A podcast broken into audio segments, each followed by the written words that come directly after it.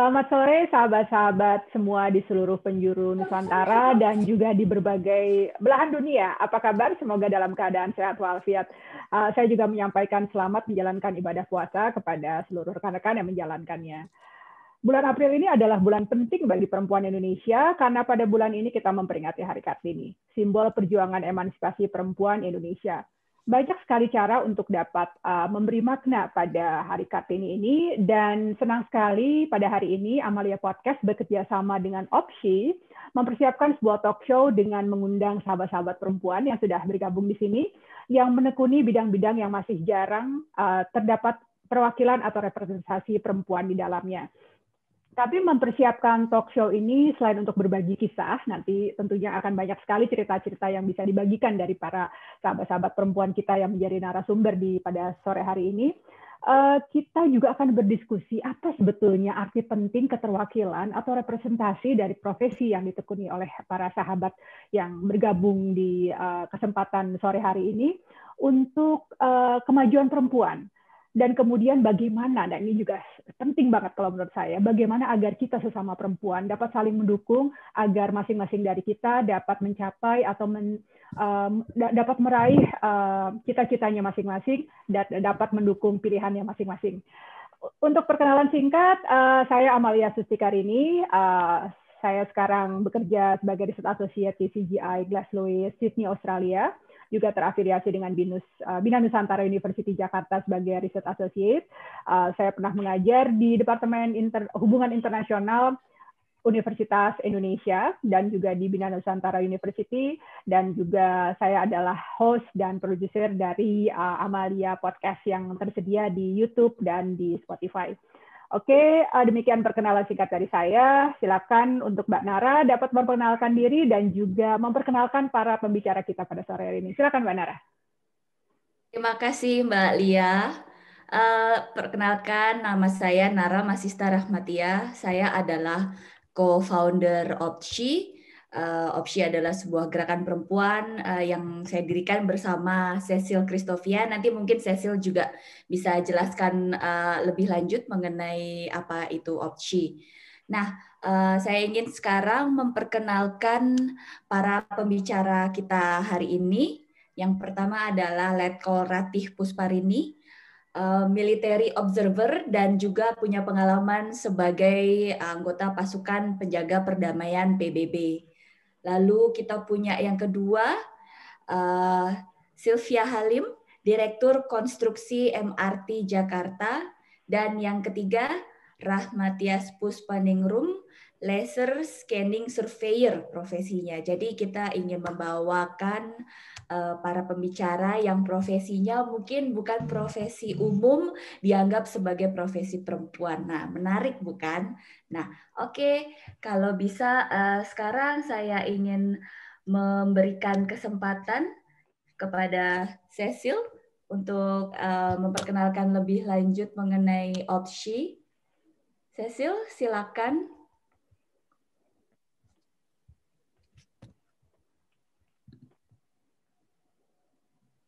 Oke, mungkin Cecil masih agak ada kesulitan uh, sinyal ya di sana. Oke, begini. Kalau begitu saya uh, jelaskan sedikit lagi mengenai opsi. Ya Mbak Lia ya, boleh ya? Silakan, ya? silakan Nara ya. Oke, jadi opsi ini adalah semacam platform solidaritas perempuan yang ingin mengedepankan bahwa perempuan itu punya pilihan, perempuan itu boleh memilih. Kami ingin mengedepankan juga gerakan saling dukung antara sesama perempuan dengan menekankan bahwa perempuan punya dan berhak membuat pilihan apa pun yang terbaik untuk dirinya selama dia mengenali apa konsekuensi dan juga bersedia menjalani konsekuensi tersebut. Mungkin begitu singkatnya Mbak Lia mengenai opsi. Uh, kami bisa ditemukan di IG uh, at opt.she. Jadi bisa lihat di situ uh, mengenai kami dan juga profil-profil perempuan inspirasi yang kami tampilkan. Oke, ini Cecil sudah kembali. Mungkin Cecil bisa memperkenalkan diri. Silakan Cecil. Halo semuanya, hai hai.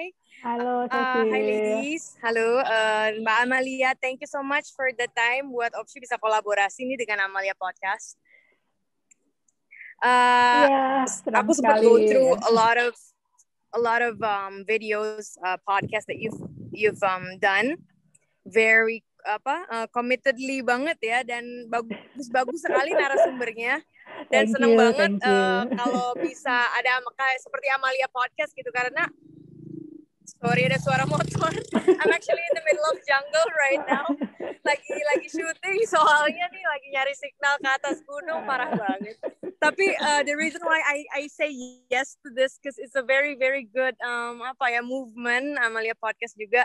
Dan uh, itu yang aku dan Banara apa namanya uh, juga selalu concern ya bahwa uh, meskipun mungkin kita baru start um, mungkin uh, we compete uh, nggak compete juga sih indirectly compete with a lot of uh, YouTube contents yang lain yang juga banyak sekali penontonnya tapi lebih seneng kayak sed sedikit yang nonton tapi juga rutin dilakukan komit committed dan juga uh, siapa pun yang nonton uh, apa ya meninggalkan meaning yang sangat deep dan bisa mengubah banyak orang. So congratulations to you. Thank you so uh, much. Yeah, thank you, Cecil. You're welcome. My name is Cecil. I'm uh, right now uh, currently uh, having a production house. Yeah, uh, I have a production house dan juga creative agency uh, together with my husband. Uh, aku sebagai producer dan juga uh, bergerak di ya uh, entertainment juga di creative juga uh, anything related to creative basically dan anything um, related to goodness and um, apa ya uh, segala sesuatu yang bring good impact lah to people. So I'm I'm really into that. That's also one of the reason why me and Nara juga established this uh, Opshi our baby yang semoga bisa jadi um, apa berkat buat banyak orang juga dan I'm very excited actually to discuss today. Thank you. Oke, terima kasih banyak Cecil atas perkenalan dan perkenalan perkenalan dari platform Opsi juga. Uh, ya, saya memang teman lama dengan Nara ya. Uh, kalau Cecil baru kenalan, tapi saya juga sangat mengapresiasi uh, platform-platform seperti Opsi ini yang kemudian uh, menyajikan konten-konten berkualitas dan kemudian fokus ya dengan isu-isu perempuan, apalagi message juga sangat jelas yaitu bagaimana untuk menyemangati perempuan supaya bisa saling mendukung uh, pilihannya masing-masing. Karena uh, sebetulnya saya berharap bahwa someday kita berhenti untuk berdiskusi tentang ini, tentang apa hambatan, tentang uh, bagaimana kita menaklukkan apa uh, uh, hambatan struktural maupun kultural. Saya berharap sekali someday kita berhenti gitu uh, uh, mendiskusikan hal ini. Tapi sayangnya sampai saat ini memang masalah-masalah tersebut masih kita hadapi, tapi kita nggak patah semangat dan di situ sebetulnya adalah fungsi network, fungsi kolaborasi bagi kita sesama perempuan untuk saling menyemangati. Oke, sip. Uh, kita masuk ke acara kita ya uh, pada sore hari ini. Uh, saya persilakan kepada Nara, Mbak Nara untuk bisa berbincang-bincang dengan tamu spesial kita nih yang sudah memakai seragam, sudah siap sedia, yeah. sudah siap membagi pengalamannya sebagai seorang military observer di peacekeeping operation. Silakan Mbak Nara. Oke, Mbak Lia. Nah, uh, pertama-tama saya mau kenalkan dulu narasumber kita, yaitu Letkol Ratih Pusparini. Jadi pada tahun 2008 saat masih berpangkat uh, mayor, Ibu Ratih Pusparini yang lulusan S2 Hubungan Internasional dari Monash University di Australia bergabung dalam pasukan penjaga perdamaian perempuan pertama dari Indonesia yang ditugaskan ke misi MONUC itu di uh, Republik Demokratik Kongo ya Ibu Ratih. Jadi ini pionir lah bisa dibilang eh, Ibu Rati ini pionir pasukan penjaga perdamaian perempuan dari Indonesia. Nah, sejak penugasan pertama itu ia juga aktif dalam misi perdamaian UNSMIS di Suriah tahun 2012 dan juga menjadi satu dari tujuh perempuan di antara 300 pasukan penjaga perdamaian PBB di sana. Jadi perempuannya hanya tujuh dari seluruh dunia dan salah satunya Ibu Rati ini. Penugasan terakhirnya sebagai pasukan penjaga perdamaian adalah untuk misi UNIFIL di Lebanon. Saat ini ia aktif dalam upaya mendorong penugasan uh, penjaga perdamaian yang lebih besar, termasuk uh, perempuan ya, perempuan ya berarti uh, dari Indonesia dalam berbagai misi uh, peacekeeping operation PBB. Wah ini CV-nya mantap sekali nih maksudnya benar-benar ditugaskan di wilayah yang uh, konfliknya masih hidup ini ya masih masih berlangsung sampai saat ini. Mm -hmm. Mm -hmm. Jadi uh, bisa dibayangkan bagaimana uh, keputusan yang diambil oleh Ibu Rati untuk berangkat ke sana. Nah, saya mau kita mau ada beberapa pertanyaan nih. Uh, mohon waktunya untuk ngobrol-ngobrol uh, ya kita kayak ngobrol-ngobrol aja ya Bu ya. Yang pertama, kami tertarik nih, mengapa uh, Ibu Rati tertarik untuk bergabung sebagai anggota PKO, Pasukan Penjaga Perdamaian? Bismillahirrahmanirrahim. Assalamualaikum warahmatullahi wabarakatuh. Shalom, Om Swastiastu, Namo Buddhaya, Salam Kebajikan. Selamat sore, selamat malam Mbak Amelia, selamat pagi Mbak Nara, sore Mbak Rahma, Mbak Sylvia, dan juga audiens kita. Eh Mbak, siapa satunya? Mbak Cecil. Sisil. Wah, Sisil, ya. Sore juga untuk Mbak Sisil. Uh, ini kebiasaan kami di Lemhanas untuk selalu menyebut salam yang komplit, jadi tidak meninggalkan uh, saudara-saudara uh, yang lain. Terima kasih atas kepercayaan Mbak Amalia dan Mbak Nara juga Mbak Sisil uh, memberi kesempatan bagi saya untuk berbagi pengalaman Uh, saya gabung di Angkatan Udara tahun 1995. Uh, jadi tentara karena orang tua. Jadi bapak dan ibu pengen anaknya ada satu yang jadi tentara. Pada saat pertama masuk, cita-cita saya adalah menjadi military attaché. Tapi sampai saat hmm. ini belum ada perempuan military attaché. Jadi kami pernah punya uh, asisten military attaché hanya satu kali itu saja. Sampai saat ini belum ada lagi. Ya seperti Mbak Amalia bilang, kepengennya sih nggak ada lagi omongan-omongan uh, culture sebagai uh, hal yang membuat kita agak lebih di belakang daripada negara-negara lain dalam kesetaraan gender. Sejak 95 itu sampai 2003, saya pada saat itu pangkat mayor di Mabes TNI. Saya berdinas di Staff Intelijen Mabes TNI. Saya lihat undangannya uh, kepada Panglima TNI diminta untuk mengirimkan calon military observer. Di situ disebutkan bahwa PBB mengencourage uh, troop contribution country untuk mengirim perempuan hmm. dalam misi. Ah, okay. Nah, kemudian saya tanya sama bos saya, Pak, kenapa hanya laki aja sejak tahun 60 sampai sekarang belum pernah ada TNI mengirim perempuan? Jawaban beliau pakai bahasa Jawa nih ya, katanya. Oh no, hmm. potondo, tugasmu itu bukan di depan, tugasmu itu di belakang sebagai pendukung. Lagi anak wedok itu iso opo? Anak perempuan tuh bisa apa? Katanya kalau di medan perang. Terus saya bilang, Bapak nggak bisa bilang begitu. Bapak nggak akan pernah tahu atau kita nggak akan pernah tahu kita bisa berbuat apa kalau tidak ada kesempatan yang diberikan kepada Wan TNI. Pada saat itu sudah terpisah ya. Sebelumnya kan kami Wan Abri pada saat ya. polisi bergabung, tapi sejak 99 menjadi Wan TNI. Nah itu 2003 itu. Udahlah kau tunggulah. Ini ada azan masuk ya Mbak, mohon maaf ini karena di rumah, jadi tidak, tidak bisa bersih suaranya. Uh, kita tunggu sebentar. Uh, kemudian dari 2003 itu saya sering dilibatkan dalam kegiatan-kegiatan uh, peacekeeping-nya TNI. Jadi jadi MC, jadi LO-nya, jadi penterjemah dalam kegiatan-kegiatan yang melibatkan TNI dengan peacekeeping operation yang yang pada saat itu sampai saat ini juga masih banyak dibantu uh, oleh JPOI dari Amerika. Sampai 2007 pada saat itu adalah panglimanya Marskal Joko Suyanto dari Angkatan Udara. Beliau yang pertama dari Angkatan Udara.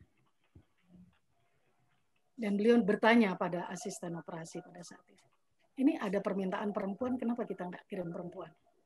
Kita toh sudah punya hmm. banyak wanita TNI dengan kemampuan yang saya yakin nggak akan kalah dengan rekan-rekan uh, women peacekeeper dari negara lain akhirnya beliau minta coba disiapkan calon. Nah, karena saya yang sering terlibat, akhirnya para pejabat bilang udah latih aja lah. Kita pengen lihat juga kalau dia berhasil, hmm. nanti kita bisa kirim untuk selanjutnya. Jadi itu keputusan 2007, kemudian saya diminta untuk mencari kawan, kata Pak Joko, kasihan kalau sendirian dia, carilah kawan. Akhirnya dapat satu waktu itu Mayor Mita Sihaan dari Angkatan Darat. Kami berdua berangkat sebagai pioneer uh, Women Peacekeeper Nyawan TNI. It's totally blank. Kita hanya di, hanya baca-baca laporan-laporan, kemudian melihat video-video yang ada. Oh kayak gini karena dasarnya saya agak cowboy, bukan hanya tomboy tapi cowboy dan di tentara ya jadi whatever will be kita harus tetap melakukan itu. Harus like siap ya menjalankan tugas. Ready or not, kita pasti pakai akan lakukan itu. Jadi berangkatlah kami 18 Januari 2008 menjadi Mil Op One TNI pertama ke uh, misi di Kongo atau MONUC pada saat itu sekarang menjadi MONUSCO ya karena untuk stabilization. Jadi ceritanya gitu Mbak. Dan terpikir di hmm. kepala saya, kapan kita akan mengatakan bahwa wanita TNI itu mampu melaksanakan tugas itu jika kesempatan itu tidak pernah diberikan. Ayo pada saat diberikan, saya hanya mengatakan pada saat itu dengan rekan saya Mbak Nita itu saya bilang, Mbak pokoknya we do our best, whatever it is. Hmm. Ternyata ya namanya dunia misi, it's not like uh, berlibur di rumah nenek yang nyaman segalanya.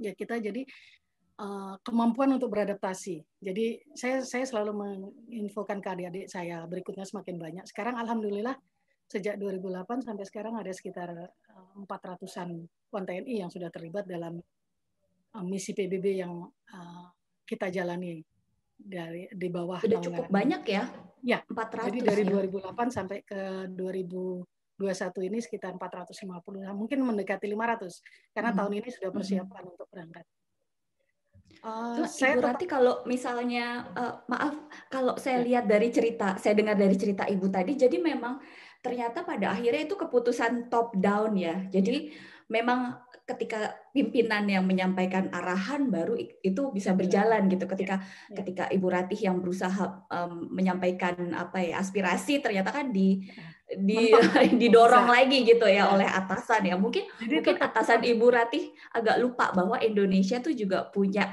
uh, Christina Marta Tiahahu atau iya. Laksamana Kumala iya. Hayati gitu kan ya, yang maju ke medan ya, perang. Ya, ya. Jadi itu yang yang agak saya beberapa kali juga terlibat dengan kegiatan-kegiatan peacekeeping di luar ya karena karena pengalaman saya sebagai yang pertama. Jadi sempat beberapa kali saya dikirim bahkan kawan sekolah civil affairs-nya di Fort Bragg Amerika juga. Uh, di situ kita berinteraksi dengan kawan-kawan uh, perempuan yang militer ya. Sebagian besar untuk yang Western country oke okay lah. It's, it's not really a big problem for them about gender equality ya. Jadi untuk kesetaraan gender untuk mereka tuh udah bukan hal yang baru atau hal yang apa sih enggak lah. Tapi untuk wilayah timur Asia terutama itu masih jadi saya dengan kawan dari Malaysia, Filipina, kemudian yang India, Pakistan, Arab, eh, Cina, bahkan juga Korea, Jepang, uh, we face the same problem. Bahkan Thailand itu, kalau kita sudah boleh sampai Sesko TNI, kita sudah ada lulusan dari One TNI-nya. Tapi kalau untuk Thailand, untuk Sesko yang yang mulai jadi pejabat di atas pangkat mayor itu mereka tidak diizinkan, tapi mereka dikasih pangkat sampai bintang tiga, seperti ratu maupun selirnya raja itu kan sampai bintang tiga. Tapi dia spesifik di bidang bidang kesehatan atau mungkin bidang uh, apa administrasi saja gitu. Jadi dia tidak dikasih. Mereka mengatakan bahwa kami tidak dikasih kesempatan untuk sekolah saja nggak boleh, apalagi menjabat. Untuk wanita TNI, alhamdulillah kita sudah banyak dan ramil cewek. Itu yang level kapten kemudian Dandim yang level, level letkol juga sudah ada, dan Lanut sudah ada, dan Lanal sampai yang kolonel sekarang kita juga sudah punya.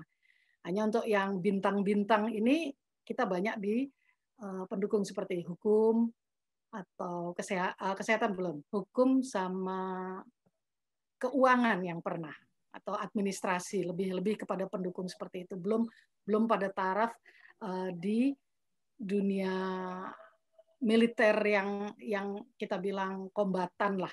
Kita masih tetap dianggap sebagai support uh, sistemnya militer di Indonesia.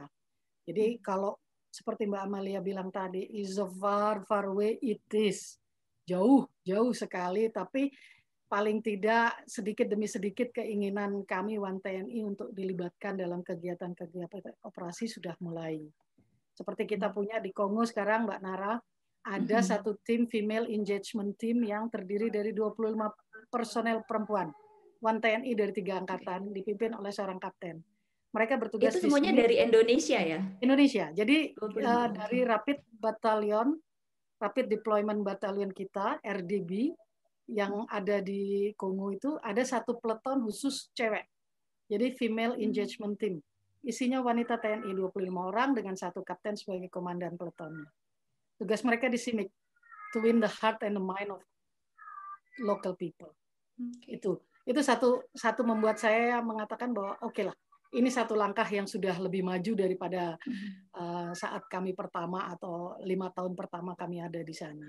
Sekarang sudah dihidupkan lagi military observer untuk perempuan. Pada saat itu kami yang pertama dua kemudian tiga tahun berturut-turut bisa berlangsung di stop. Karena katanya perempuannya kasihan di misi sedih. Ada kebetulan mungkin agak agak stres pada saat itu. Pada saat pejabat datang dia kelihatan kurus berjerawat padahal ya it's kembali lagi bahwa kemampuan beradaptasi dengan kesiapan mental di misi itu sangat berpengaruh. Bukan bukan jagoannya atau bukan tomboynya, tapi kan ada anak tomboy juga yang mentalnya rada-rada. Tapi anak yang kelihatan kalem tapi mentalnya baja, si ya. will be okay there. Itu yang saya hmm.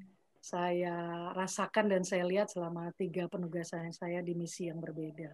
Hmm. Demikian. Nara. Jadi kalau bisa dibilang Indonesia itu dibandingkan negara barat memang masih di belakang gitu. Tapi kalau dibandingkan dengan sesama Asia kita sudah lumayan maju ya. ya Dan sekarang maju. lebih didorong lagi gitu ya Bu ya. Ya. Betul. Okay. Jadi kita selalu uh, kami sorry. Kami selalu sama adik-adik yang sudah pernah berangkat tuh selalu saya bilang grab the chance. Pokoknya mm -hmm. kamu kalau dikasih kesempatan ambil dulu kesempatan. Nggak usah mikir macam-macam Nah, nanti bagaimana Bu? Just do your best.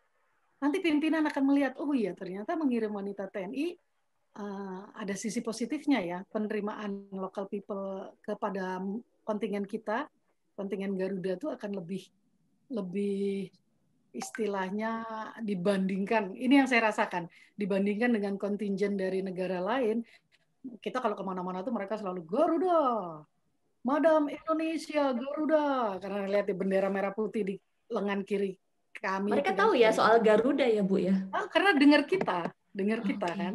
Kita kalau ketemu kan kita kasih salam Garuda. Bahkan peacekeeper dari negara lain pun kalau ini kita juga, Hai Garuda, how are you? Jadi uh, apa karakter ya, karakter bangsa kita itu beda memang. Jadi kita dengan smile kemudian uh, empati, begitu perhatiannya dengan eh ada apa anak kecil-kecil itu kalau lewat kita di misi itu.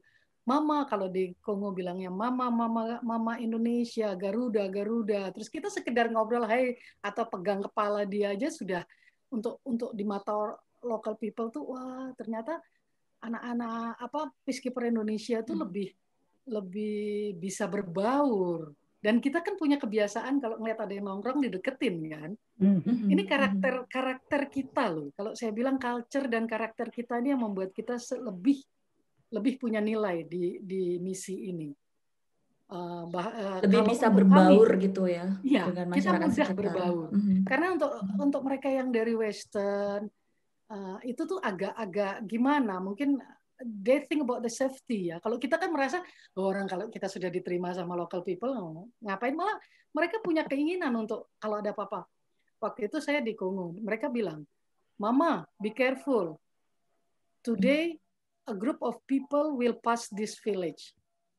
Jadi kombatan ya, mereka kelompok-kelompok pemberontak itu kan suka lewat bareng-bareng gitu kan kadang hmm. ya karena kita taunya dia memanggil senjata aja kita tahu bahwa dia kombatan karena kalau dia berbaur seperti biasa gitu, kami juga nggak akan bisa mengidentifikasi apakah dia masuk kombatan atau dia sekedar uh, sipil ya, sipil. biasa orang hmm. biasa orang orang lokal biasa itu nggak nggak bisa jadi di situ saya merasa uh, ilmu ilmu dari TNI tentang teritorial ini sangat mempengaruhi karakter kontingen Indonesia di misi di mana pun kita berada.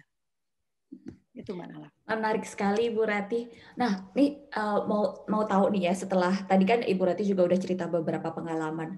Bisa nggak uh, cerita juga uh, mengenai apa sih jadinya nih ketika sudah berada di lapangan tantangan-tantangan dan sebaliknya juga uh, kesempatan atau mungkin nilai lebih uh, yang dihadapi selama menekuni profesi sebagai uh, PKO uh, pasukan penjaga perdamaian ini, terutama jika dikaitkan dengan aspek gender, dengan identitas Ibu Rati sebagai seorang perempuan.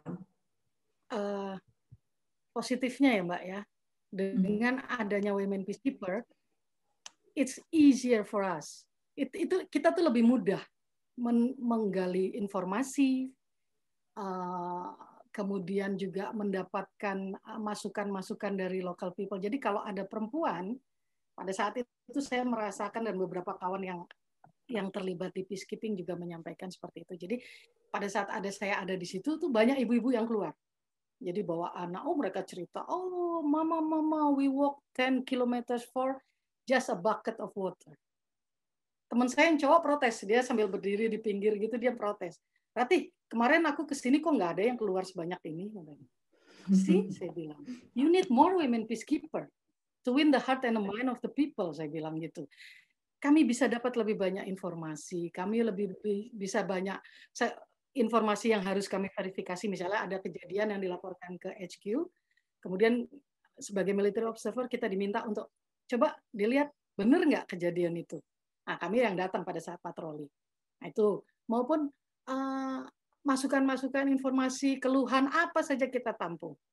Dengarkan si ibu cerita itu ada anak kecil umur sekitar lima tahun kemarin a gang of uh, young men rape her. Wah kalau dengar berita yang kayak gitu ini deh uh, benar nilai perempuan di Kongo itu hampir hampir nggak ada. Jadi kita berusaha mendekati ke ibu-ibu. Ayo bu kan ada kumpulan-kumpulan yang dari NGO NGO mengajarkan untuk belajar masak belajar jahit jadi untuk ekonomi ya kayak kita lah UMKM itu jadi pedagang-pedagang kecil jualan makanan kecil-kecil hanya untuk menopang ekonomi keluarga. Itu kita memotivasi mereka. Banyak banyak sekali yang yang yang kami dapatkan pada saat kita berinteraksi dengan dengan uh, ibu-ibu anak-anak kecil tuh mau cerita oh mama mama dengan ramainya dia bercerita saya tanya sama penerjemah karena dia pakai local language kan saya tanya itu gimana? Oh mereka mengatakan uh, bahwa dengan kedatangan yang cukup uh, sering ke desanya, jadi desanya jarang didatangi kelompok pemberontak. Saya waktu itu ada satu pengalaman lagi bahwa Women Peacekeeper itu tidak hanya jadi ambassador dari negaranya, tapi juga role model untuk local girls. Saya bisa bilang gitu. Jadi saya di satu sekolah ada anak kecil narik-narik baju mama mama terus saya jongkok saya dengerin dia ngomong pakai bahasa lokal itu tetap terjemah di sebelah kanan saya saya bilang profesor apa dia bilang dia bilang saya ingin menjadi tentara seperti anda mama saya ingin uh, membuat negara saya Kongo kuat tidak ada perang lagi ya namanya perempuan ya dengar anak kecil ngomong gitu di tengah situasi kayak gitu agak berbesmili juga. Cuman kata kawan saya yang dari Pakistan, jangan nangis Lutih gitu ya. No, no, no, I'm not crying, saya bilang gitu. Hanya saya berpikir anak kecil seperti, eh, mungkin kelas 2 SD lah, ngelihat kondisi sekolahnya dia yang satu kelas 60 orang seperti itu. Saya tuh hanya, ya Allah bersyukur hidup di Indonesia. Hmm. Itu saja. Apa yang sudah saya dapat saat ini, uh, Alhamdulillah bisa saya bagi dengan saudara-saudara yang masih kurang di daerah misi. Paling tidak memotivasi mereka lah. Karena kalau kalau kita kan cenderung uh, di human resources-nya ya kalau untuk peacekeeper-nya Indonesia. Kalau peacekeeper dari negara besar dia bisa bisa sumbang duit untuk bangun ini itu.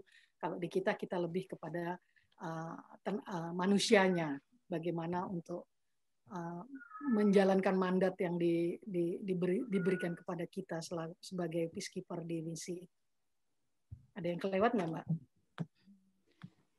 Oke, sudah uh, kalau tantangannya sendiri bagaimana? Oh, tantangannya. Oke. Okay. Tantangannya. tantangannya itu justru kebanyakan datang dari rumah sendiri. Waduh. Jadi gini. Domestik uh, ya. Iya. Jadi sebenarnya banyak wan TNI yang kepengen. Mm-hmm. Tapi satu izin dari suami jika yang bersuami atau izin dari keluarga. Kembali lagi seperti pengalaman saya pada awal. Apa tondo, apa sing digolei? Apa sih yang dicari anak perempuan di daerah misi? Saya saya bercerita bahwa saya ditembakin di waktu di Syria itu masuk ke satu desa peluru di atas mobil ledakan di kanan kiri mobil. Saya bercerita kayak gitu terus mereka, "Kamu cari apa?" Saya bilang, saya bukan mencari apa, saya saya menjalankan tugas yang diamanatkan kepada saya. Uh, kemudian saya saya ber, melihat bagaimana perempuan di Syria seperti itu.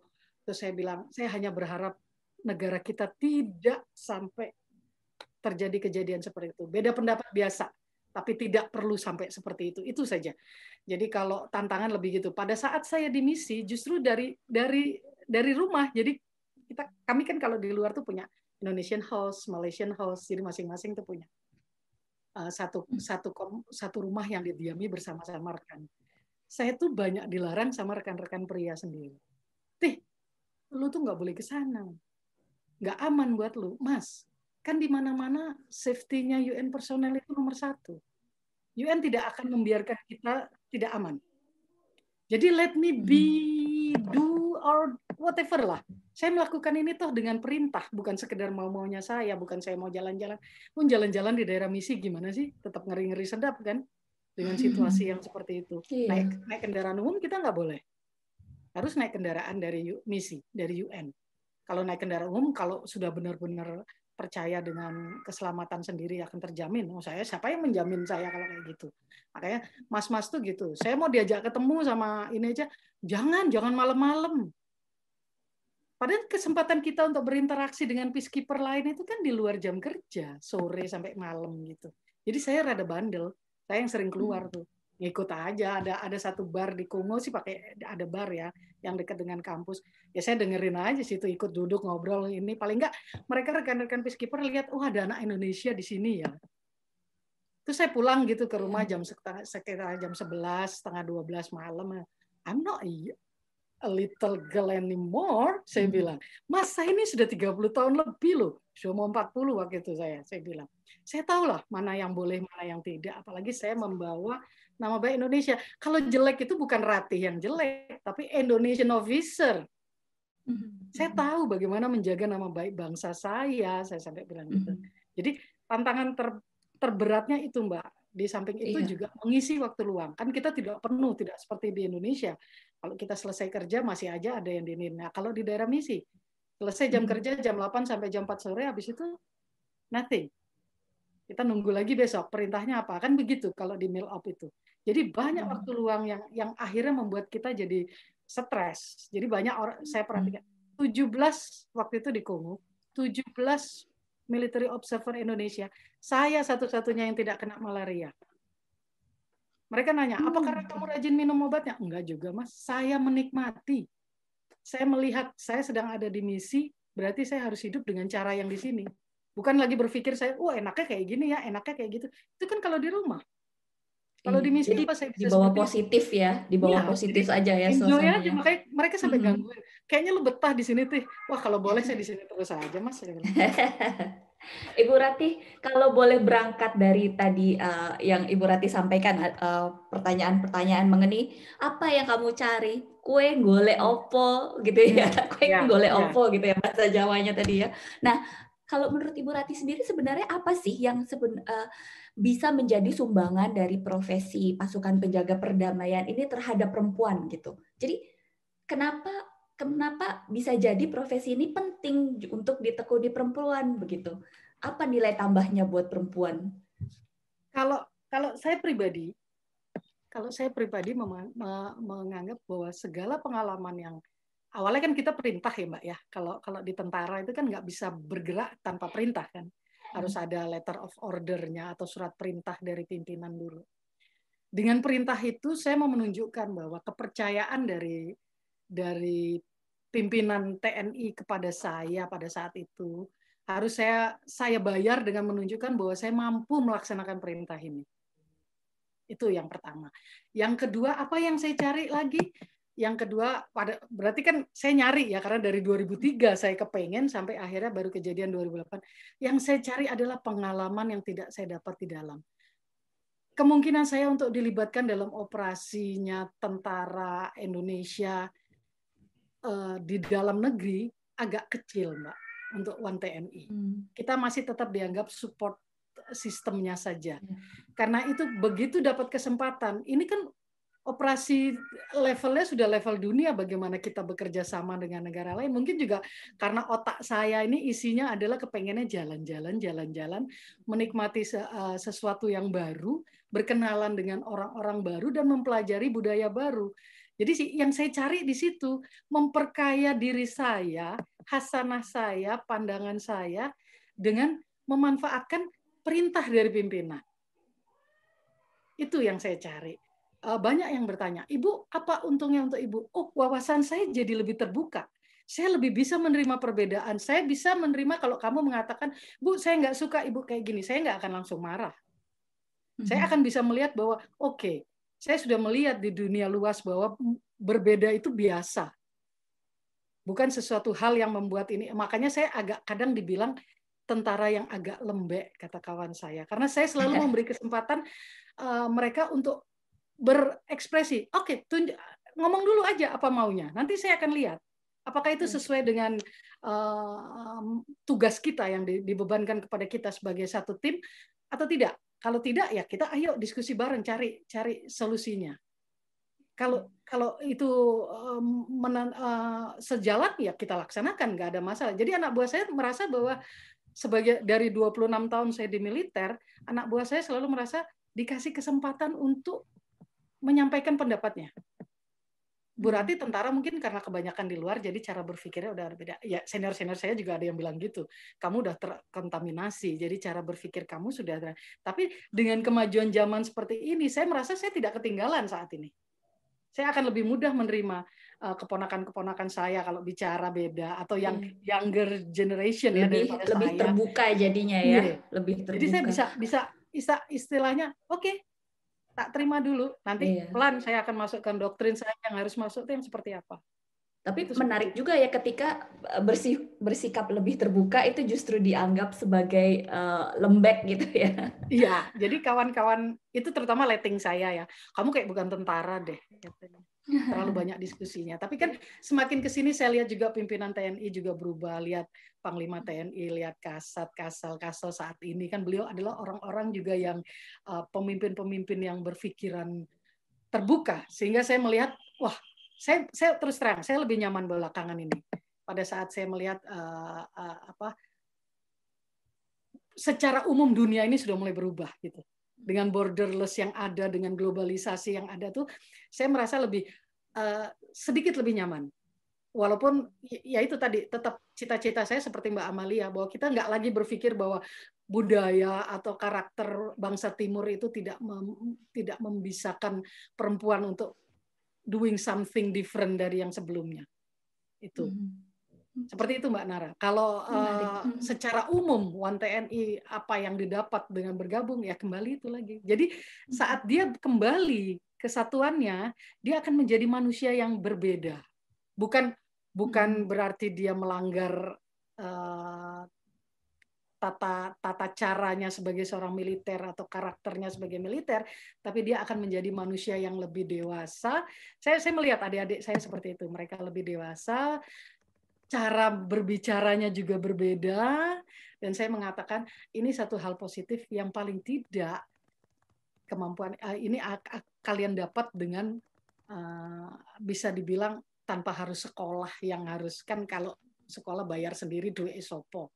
Nah ini kita dapat perintah dikasih duit apa kurang enak manfaatkan kamu kerjakan dengan baik kamu akan dapat manfaatnya yang maksimal minimal diri pribadi berubah kemudian kita bisa bisa melihat di lingkungan nanti dengan banyaknya pemimpin-pemimpin yang berpikiran maju kita kita juga jadi lebih enak pada saat itu.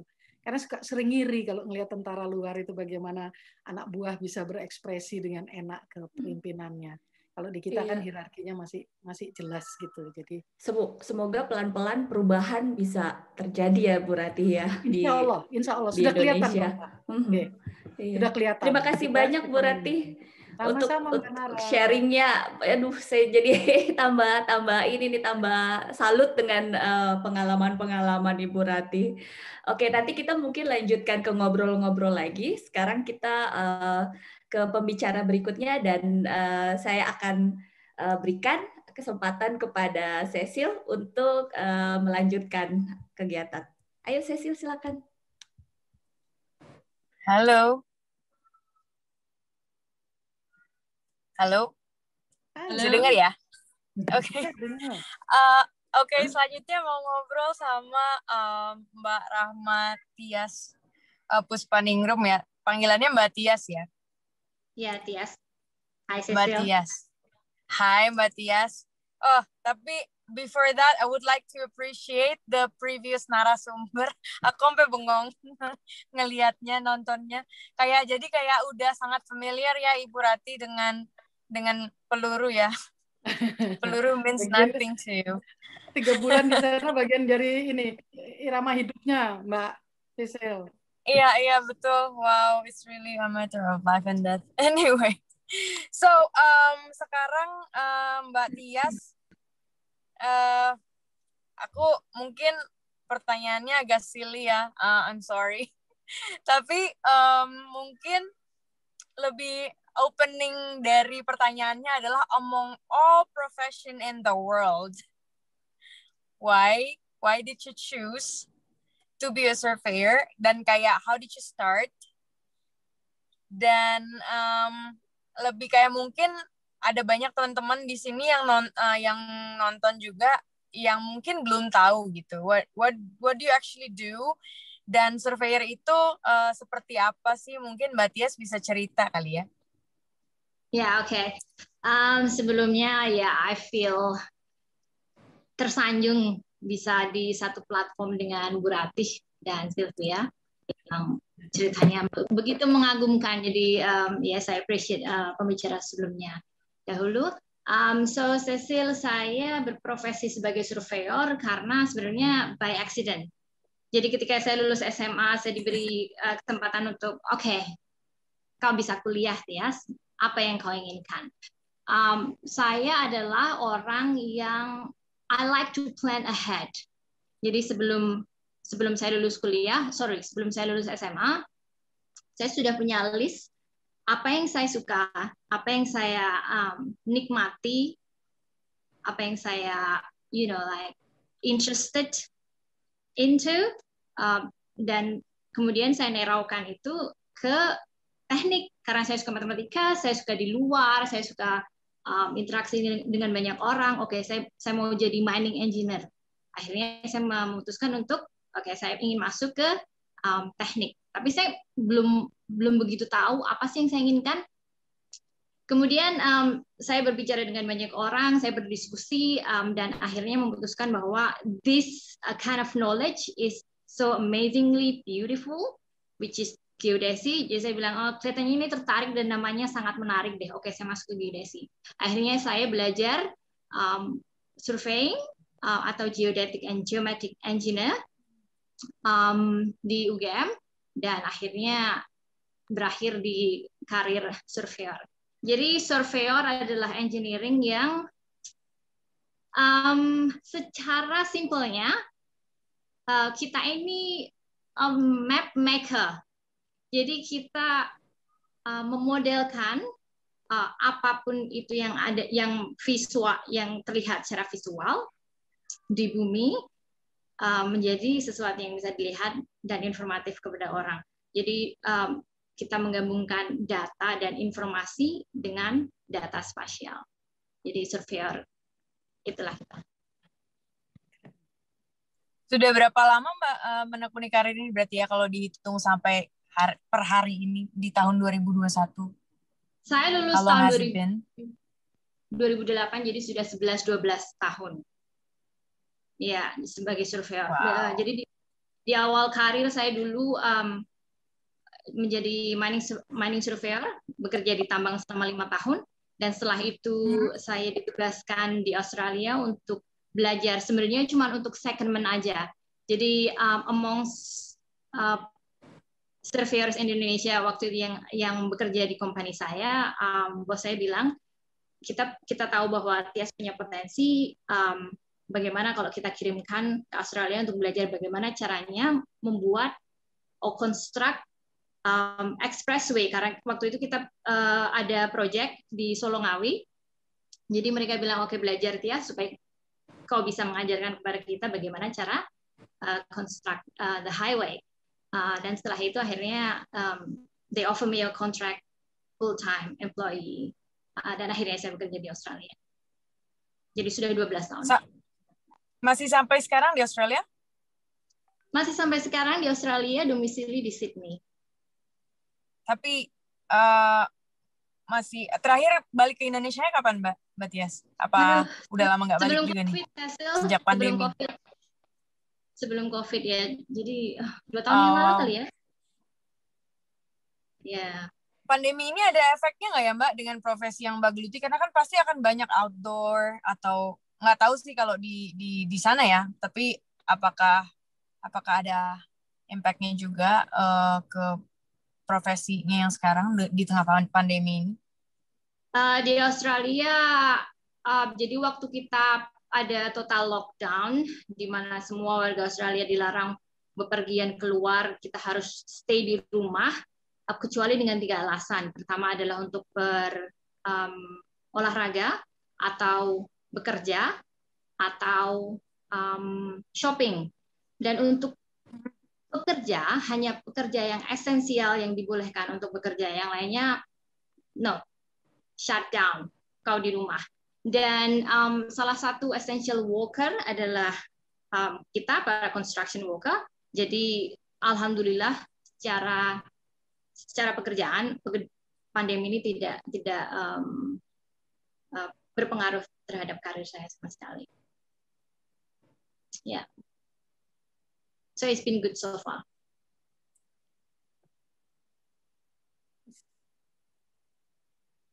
Can you hear me all right, Cecil?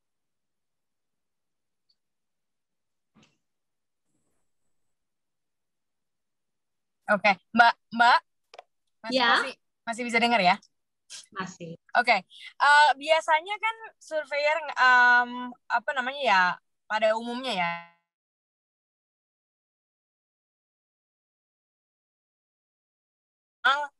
ini adalah uh, apa ya uh, banyak banyak uh, lebih ke gender laki-laki yang mengambil profesi ini gitu. Hmm. Nah uh, untuk mbak sendiri how many how many women uh, mungkin dari percentage-nya ya di yang mengambil profesi sebagai surveyor ini baik itu di Indonesia mungkin if you know the data atau di Australia sendiri is a common oh uh, perempuan banyak kok di sini yang surveyor gitu. Uh, kalau di Indonesia saya bilang uh, berdasarkan statistik di perguruan tinggi 30 banding 70 persen. Um, ya 30 dibanding 70 persen, jadi 30 persen perempuan, 70 persen laki-laki. Uh, dan dan nilainya semakin mengecil di profesi itu di Indonesia. Di Australia meskipun kesetaraan gender lebih um, lebih ahead di sini. Um, tapi sering kali ketika saya bergabung dengan dengan perusahaan baru dan saya tidak saya tidak kaget ketika saya menjadi hanya seorang uh, salah satu female surveyor di sana. Jadi maybe like one or three out of I don't know maybe a hundred if you work in a money com company.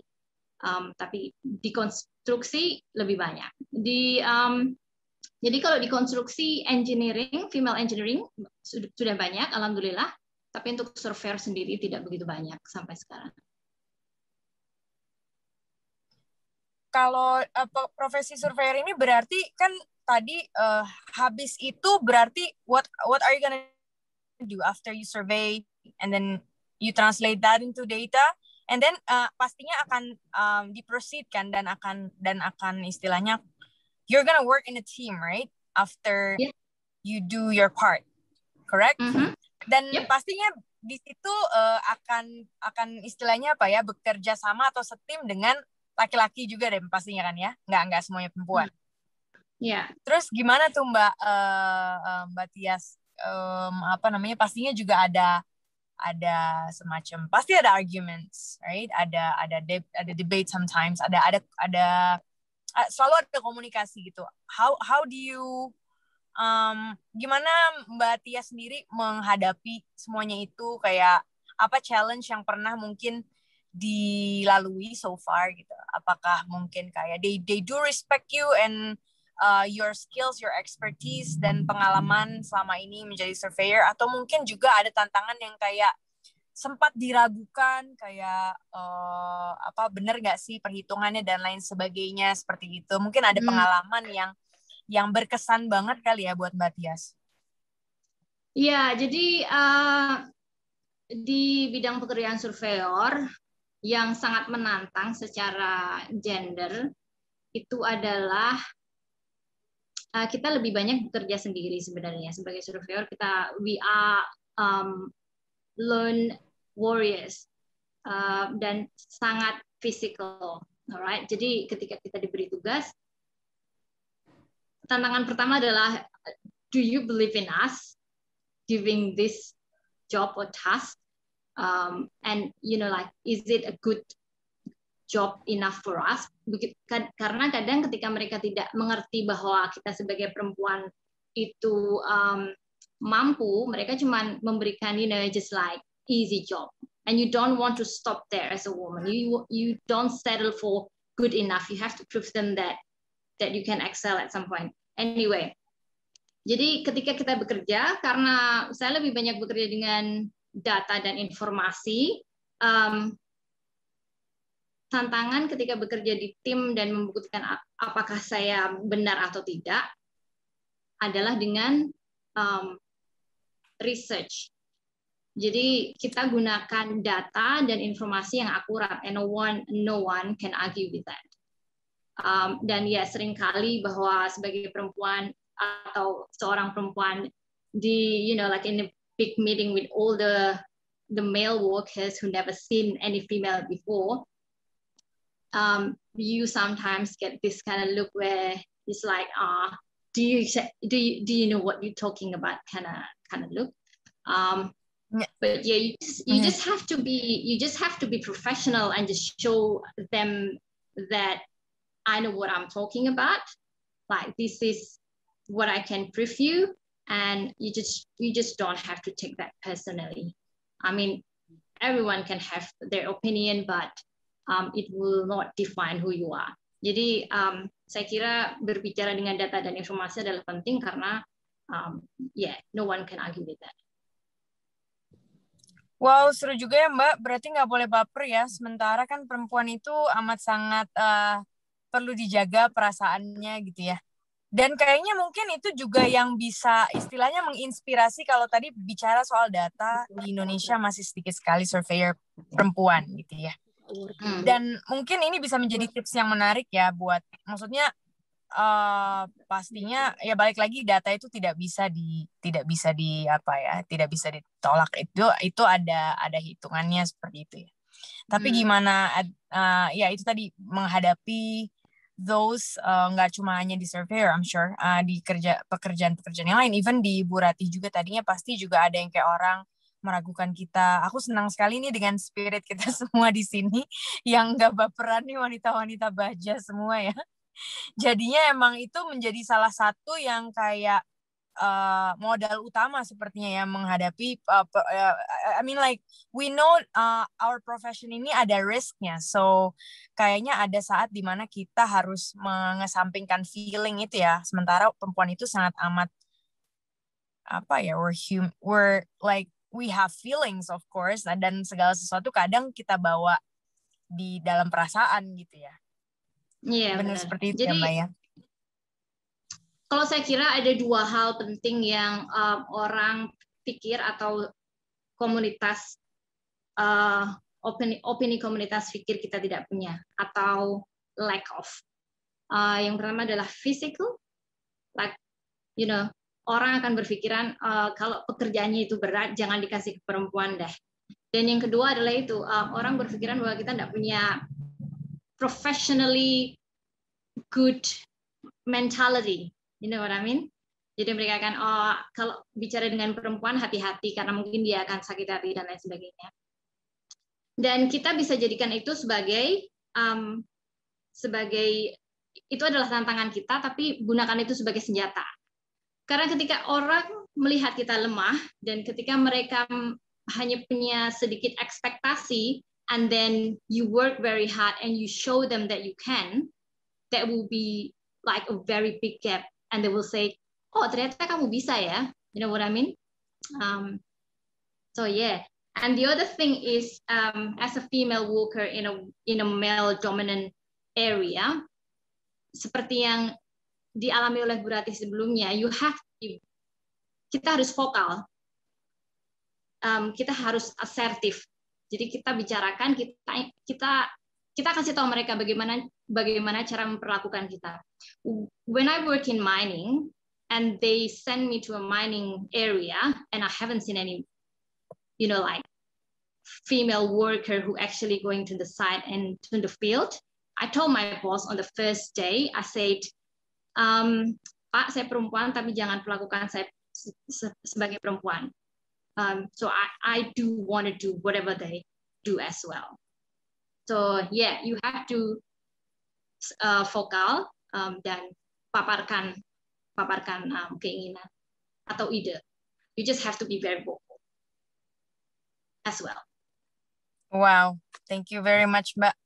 Sangat menyemangati sekali. Mungkin buat teman-teman di sini yang pengen jadi kayak Mbak Tias juga, mungkin Mbak bisa sedikit cerita juga.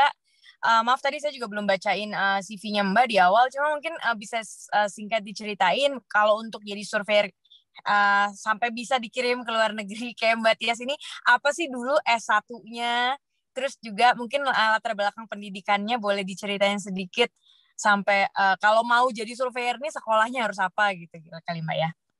Ah ya kalau mau jadi surveyor uh, kita harus belajar um, geodesi, teknik geodesi. Um, di situ kita bisa punya banyak. Jadi bukan hanya sebagai surveyor, tapi salah satu pilihan profesinya adalah sebagai surveyor. Um, jadi saya lulus dari teknik geodesi 2008 um, kemudian saya saya bekerja di uh, mining construction di salah satu pekerjaan um, sorry di salah satu perusahaan Asia Pasifik yang dimiliki oleh Australia selama lima tahun. Jadi saya bekerja di um, di hutan Kalimantan, um, uh, terutama di bidang batubara, eksplorasi batubara. Kemudian setelah lima tahun itu saya diberi kesempatan, apakah kau bisa ke Australia, um, saya bilang dengan banyaknya tantangan dan you know like they just like is there only one person who believe that I can do that, which is my boss. Jadi manajer saya bilang, oke, okay, Tias, kita kirimkan kamu ke sana. Tapi pekerja di sekeliling saya bilang, um, maybe not, because there are, you know, there are many people that you have to um, consider as well. Anyway, and then I send they send me to Australia, and then um, they see how I work, and they offer me a job. Um, so they gave me a, a worker visa, and then I apply for permanent resident, and I become a permanent resident in, in Australia and work as a surveyor full time.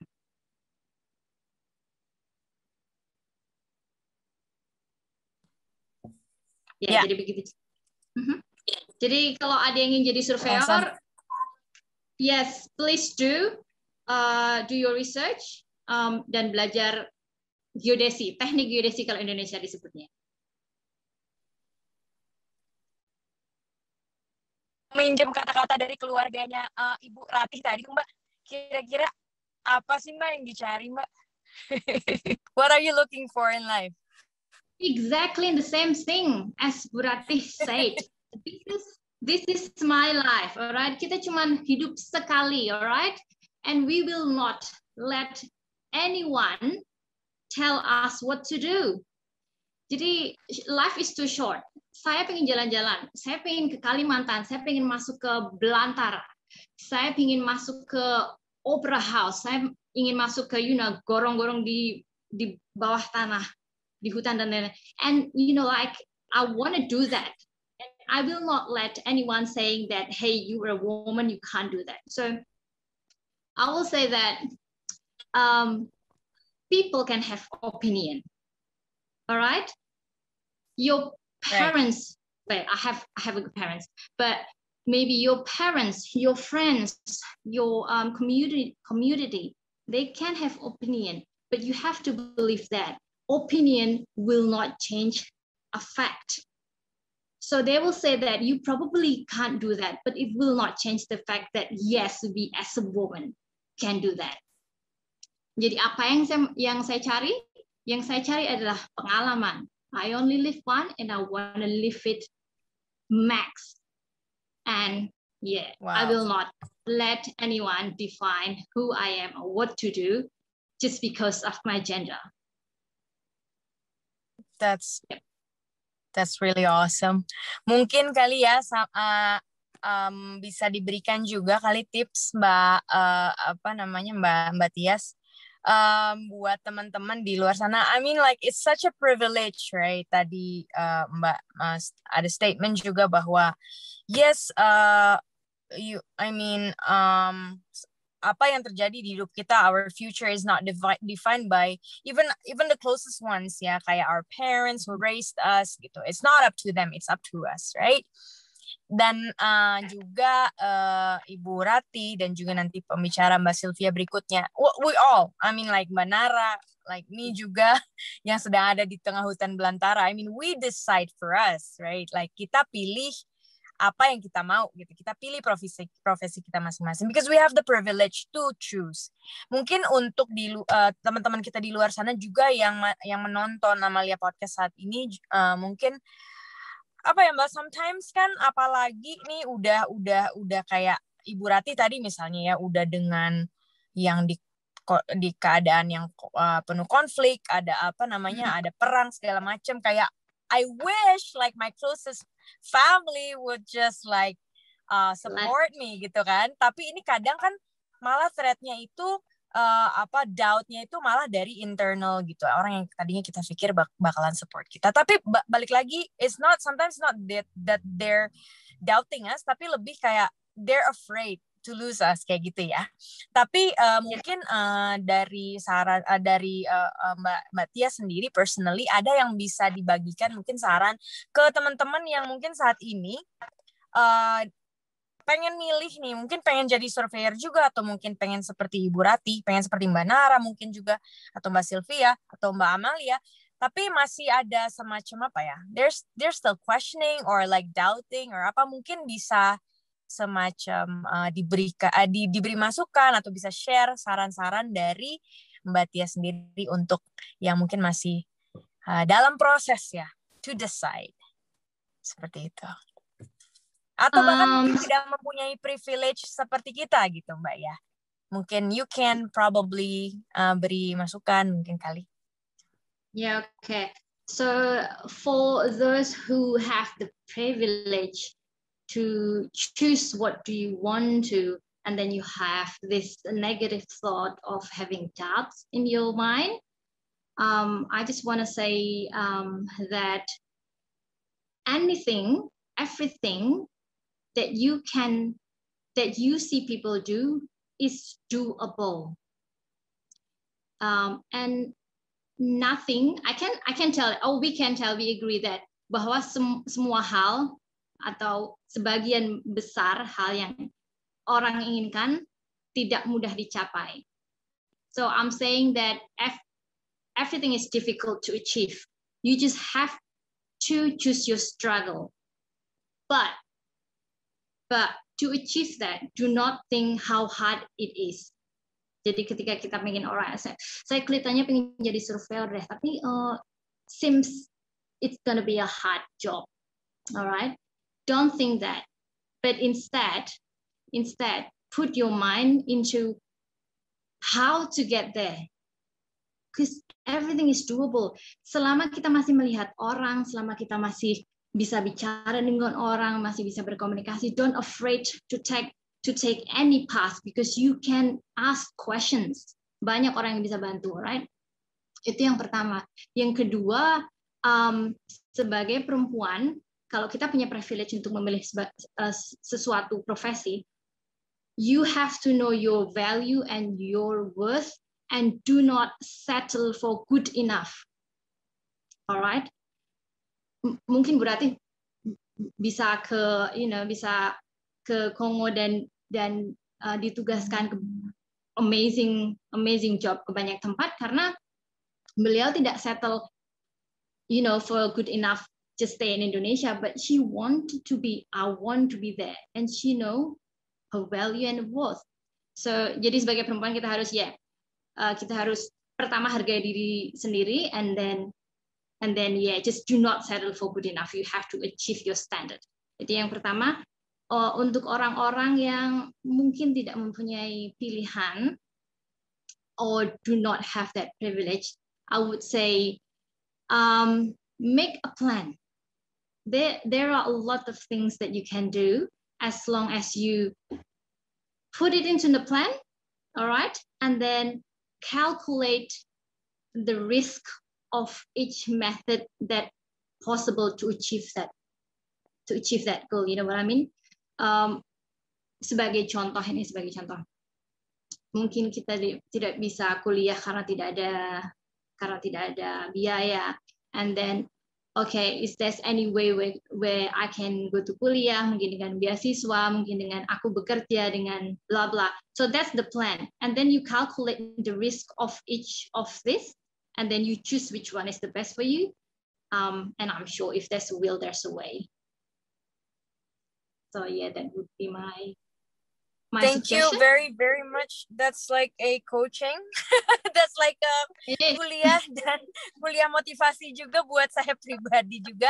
Dan semoga buat teman-teman yang nonton Amalia podcast ini ya. So thank you so much Mbak Tias udah berbagi uh, uh, pengalaman. Dan mungkin di sini yang nanti mau tanya-tanya lagi bisa langsung uh, DM mungkin kali ya uh, yeah. ke Mbak Tia sendiri di Instagram dan mungkin selanjutnya uh, aku akan kembalikan ke Mbak Lia untuk dilanjutkan dengan narasumber berikutnya. Thank you sekali lagi Mbak Tias ya. Thanks Cecil. Thank you so much. Oke, okay, uh, terima kasih Cecil dan terima kasih juga atas cerita-cerita uh, dan inspirasinya dari dua narasumber sebelumnya ya, Ibu Ratih dan Mbak Tias. Aduh, luar biasa banget ini memang apa ya ini jadi hari Sabtu yang bergizi banget nih kayaknya buat kita ya. Bisa dapat bener, cerita bener. pengalaman dan dapat banyak motivasi. Selalu menyenangkan sebetulnya berbicara dengan sahabat-sahabat perempuan dari berbagai latar belakang. Nah ini pembicara kita yang ketiga itu uh, Mbak Sylvia Halim. Uh, nggak apa-apa dipanggil Mbak ya pada lebih muda dari saya. Uh, Iya, uh, Sylvia Halim menyelesaikan S1 dalam bidang civil engineering di Nanyang Technological University Singapore dan bekerja selama 12, 12 tahun di Singapore Land Transport Authority ya. Betul ya Sylvia ya. Dan menjadi project manager di beberapa proyek infrastruktur terutama di bidang transportasi darat yang berfokus pada road tunnel. Betul ya. Jadi di uh, terowongan jalan ya pada waktu di uh, Singapura ya seperti itu ya uh, fokus fokus uh, proyeknya. Okay. The last project itu. Oh, the last project. Oke. Okay. Uh, dan kemudian memulai karirnya di MRT Jakarta sebagai direktur konstruksi pada tahun 2016 dan menjadi satu-satunya direktur perempuan yang bertanggung jawab untuk melakukan pemeliharaan dan pengawasan dalam hal kemajuan, kualitas dan keamanan proses pembangunan MRT di Jakarta. Saya uh, me, uh, saya mengalami proses uh, konstruksinya ya Sylvia ya selama waktu tahun 2000, mulai tahun 2016 itu ya. Tapi waktu awalnya beroperasi saya lagi nggak ada di Indonesia waktu itu. Terus rasanya karena saya masih di New Zealand, waktu itu melihat dari jauh rasanya, aduh pengen banget ya bisa kemudian apa ikut merasakan euforia dari teman-teman waktu itu di Jakarta kan. Bahkan kalau nggak salah dari luar Jakarta pun pada pada ke Jakarta karena pengen nyoba MRT pertama kita waktu itu. Dan saya bangga banget lihat di antara deretan uh, apa profil dari direkturnya ada satu perempuan muda ya yang apa namanya luar biasa gitu uh, apa men, uh, menjalani karirnya dalam bidang konstruksi, konstruksi uh, untuk transportasi ini. Uh, sebelumnya gini kan uh, Sylvia dari ke civil engineering ya. Uh, civil engineering sendiri kan sebetulnya ada berbagai macam apa uh, fokus seperti itu ya. Terus ke, kenapa kemudian uh, tertarik untuk menekuni bidang konstruksi apa jalan dan perhubungan ini sih Sylvia? Oh, Ya, yeah, uh, thank you banget uh, Mbak Malia uh, apa namanya for the introductions dan juga for inviting uh, me gitu ya to be part of this afternoon session. Hmm. Thank you banget juga kepada Mbak Nara, Mbak Cecil gitu karena uh, apa namanya is always good lah as you said gitu apa namanya for us to have this conversation gitu ya. And tadi tuh dengerin hmm. ceritanya dari Bu Rati, dari Mbak Tias apa namanya uh, I I was like nodding all the way gitu yes yes banget banget benar benar gitu maksudnya so apa namanya jadi kadang-kadang when having this discussion itu affirming ya gitu. Affirming uh, experience kita gitu. Affirming our our apa namanya uh, feeling affirming uh, apa namanya semua struggle yang kita hadapin gitu. And that we are not alone gitu ya uh, in, in going through this gitu. So thank you again for that opportunity Um, and then uh, back to your question, uh, apa namanya mengenai kenapa apa namanya kok kok bisa transportasi dan konstruksi. Sebenarnya mirip-mirip nih uh, apa namanya dengan uh, Mbak Tias gitu di awal. Sebenarnya saya nggak pernah punya kepikiran langsung gitu bahwa saya mau civil engineering dan saya mau bagian konstruksi. Hmm. Enggak hmm. kok gitu ya. It's all started the fact bahwa apa namanya um, I'm just trying to find a, apa namanya um, mau ngapain lagi nih habis selesai kuliah gitu kan ya. And then I got the opportunity untuk ke Singapura and I find it as an opportunity for me to be learning independent gitu. Okay. I say that saya berasal dari keluarga yang cukup okay lah gitu and it's, hmm. uh, that's why I, I find it as a privilege gitu but at the same hmm. time bisa dibilang mungkin selalu dipempert kali ya gitu ya sama orang tua gitu ya saya pengen cari apa namanya uh, cara supaya bisa independen and you know I went I end up in Singapore dan hmm. di Singapura juga uh, karena saya masuknya pakai pinjaman loan gitu ya sekolahnya dengan pinjaman Uh, dan itu waktu itu bilangnya pilihan cuma engineering gitu dan engineering ada tiga macam civil engineering uh, electrical engineering atau mechanical engineering. Setelah saya nyobain setahun, nggak suka mechanical, nggak suka electrical, end up with civil engineering. Jadi ya sudah, saya jalan apa namanya, I really like civil engineering. I found my kind of like my I enjoy gitu ya the learning. So I end up with doing that. Dan pada saat uh, magang kerja, ya magang kerjanya itu dikasih enam bulan, suruh pilih di industri mana gitu, bidang mana dan uh, I end up ini juga bukan by pilihan juga end up-nya di sebuah perusahaan konstruksi gitu ya. Uh, dan apa namanya uh, perusahaan konstruksi berarti kan harus ke lapangan gitu. So ya udah kelempar lah ke lapangan gitu ya di apa uh, apa area kerja. And ternyata saya enjoy banget gitu. Walaupun itu di lingkungan yang uh, apa namanya laki-laki banget kotor ke lapangan panas terik dan segala macamnya tapi I found some job satisfaction because saya ngelihat apa yang saya rencanakan, saya siapkan barangnya jadi nih gitu loh. Okay, kelihatan. Okay, ya. Iya, iya, barangnya okay. jadi kelihatan wah this is so exciting gitu kan maksudnya. So uh, apa namanya saya pikir eh kayaknya kalau saya mungkin lulus kuliah, mungkin ini yang mau saya kerjakan gitu. And so uh, apa namanya waktu saya lulus kuliah uh, emang setelah mencoba-coba eh, cari kerjaan, saya dapatlah pekerjaan di Land Transport Authority, yaitu hmm. adalah pemerintah di Singapura yang memang uh, mengerjakan land transportation system gitu. Okay.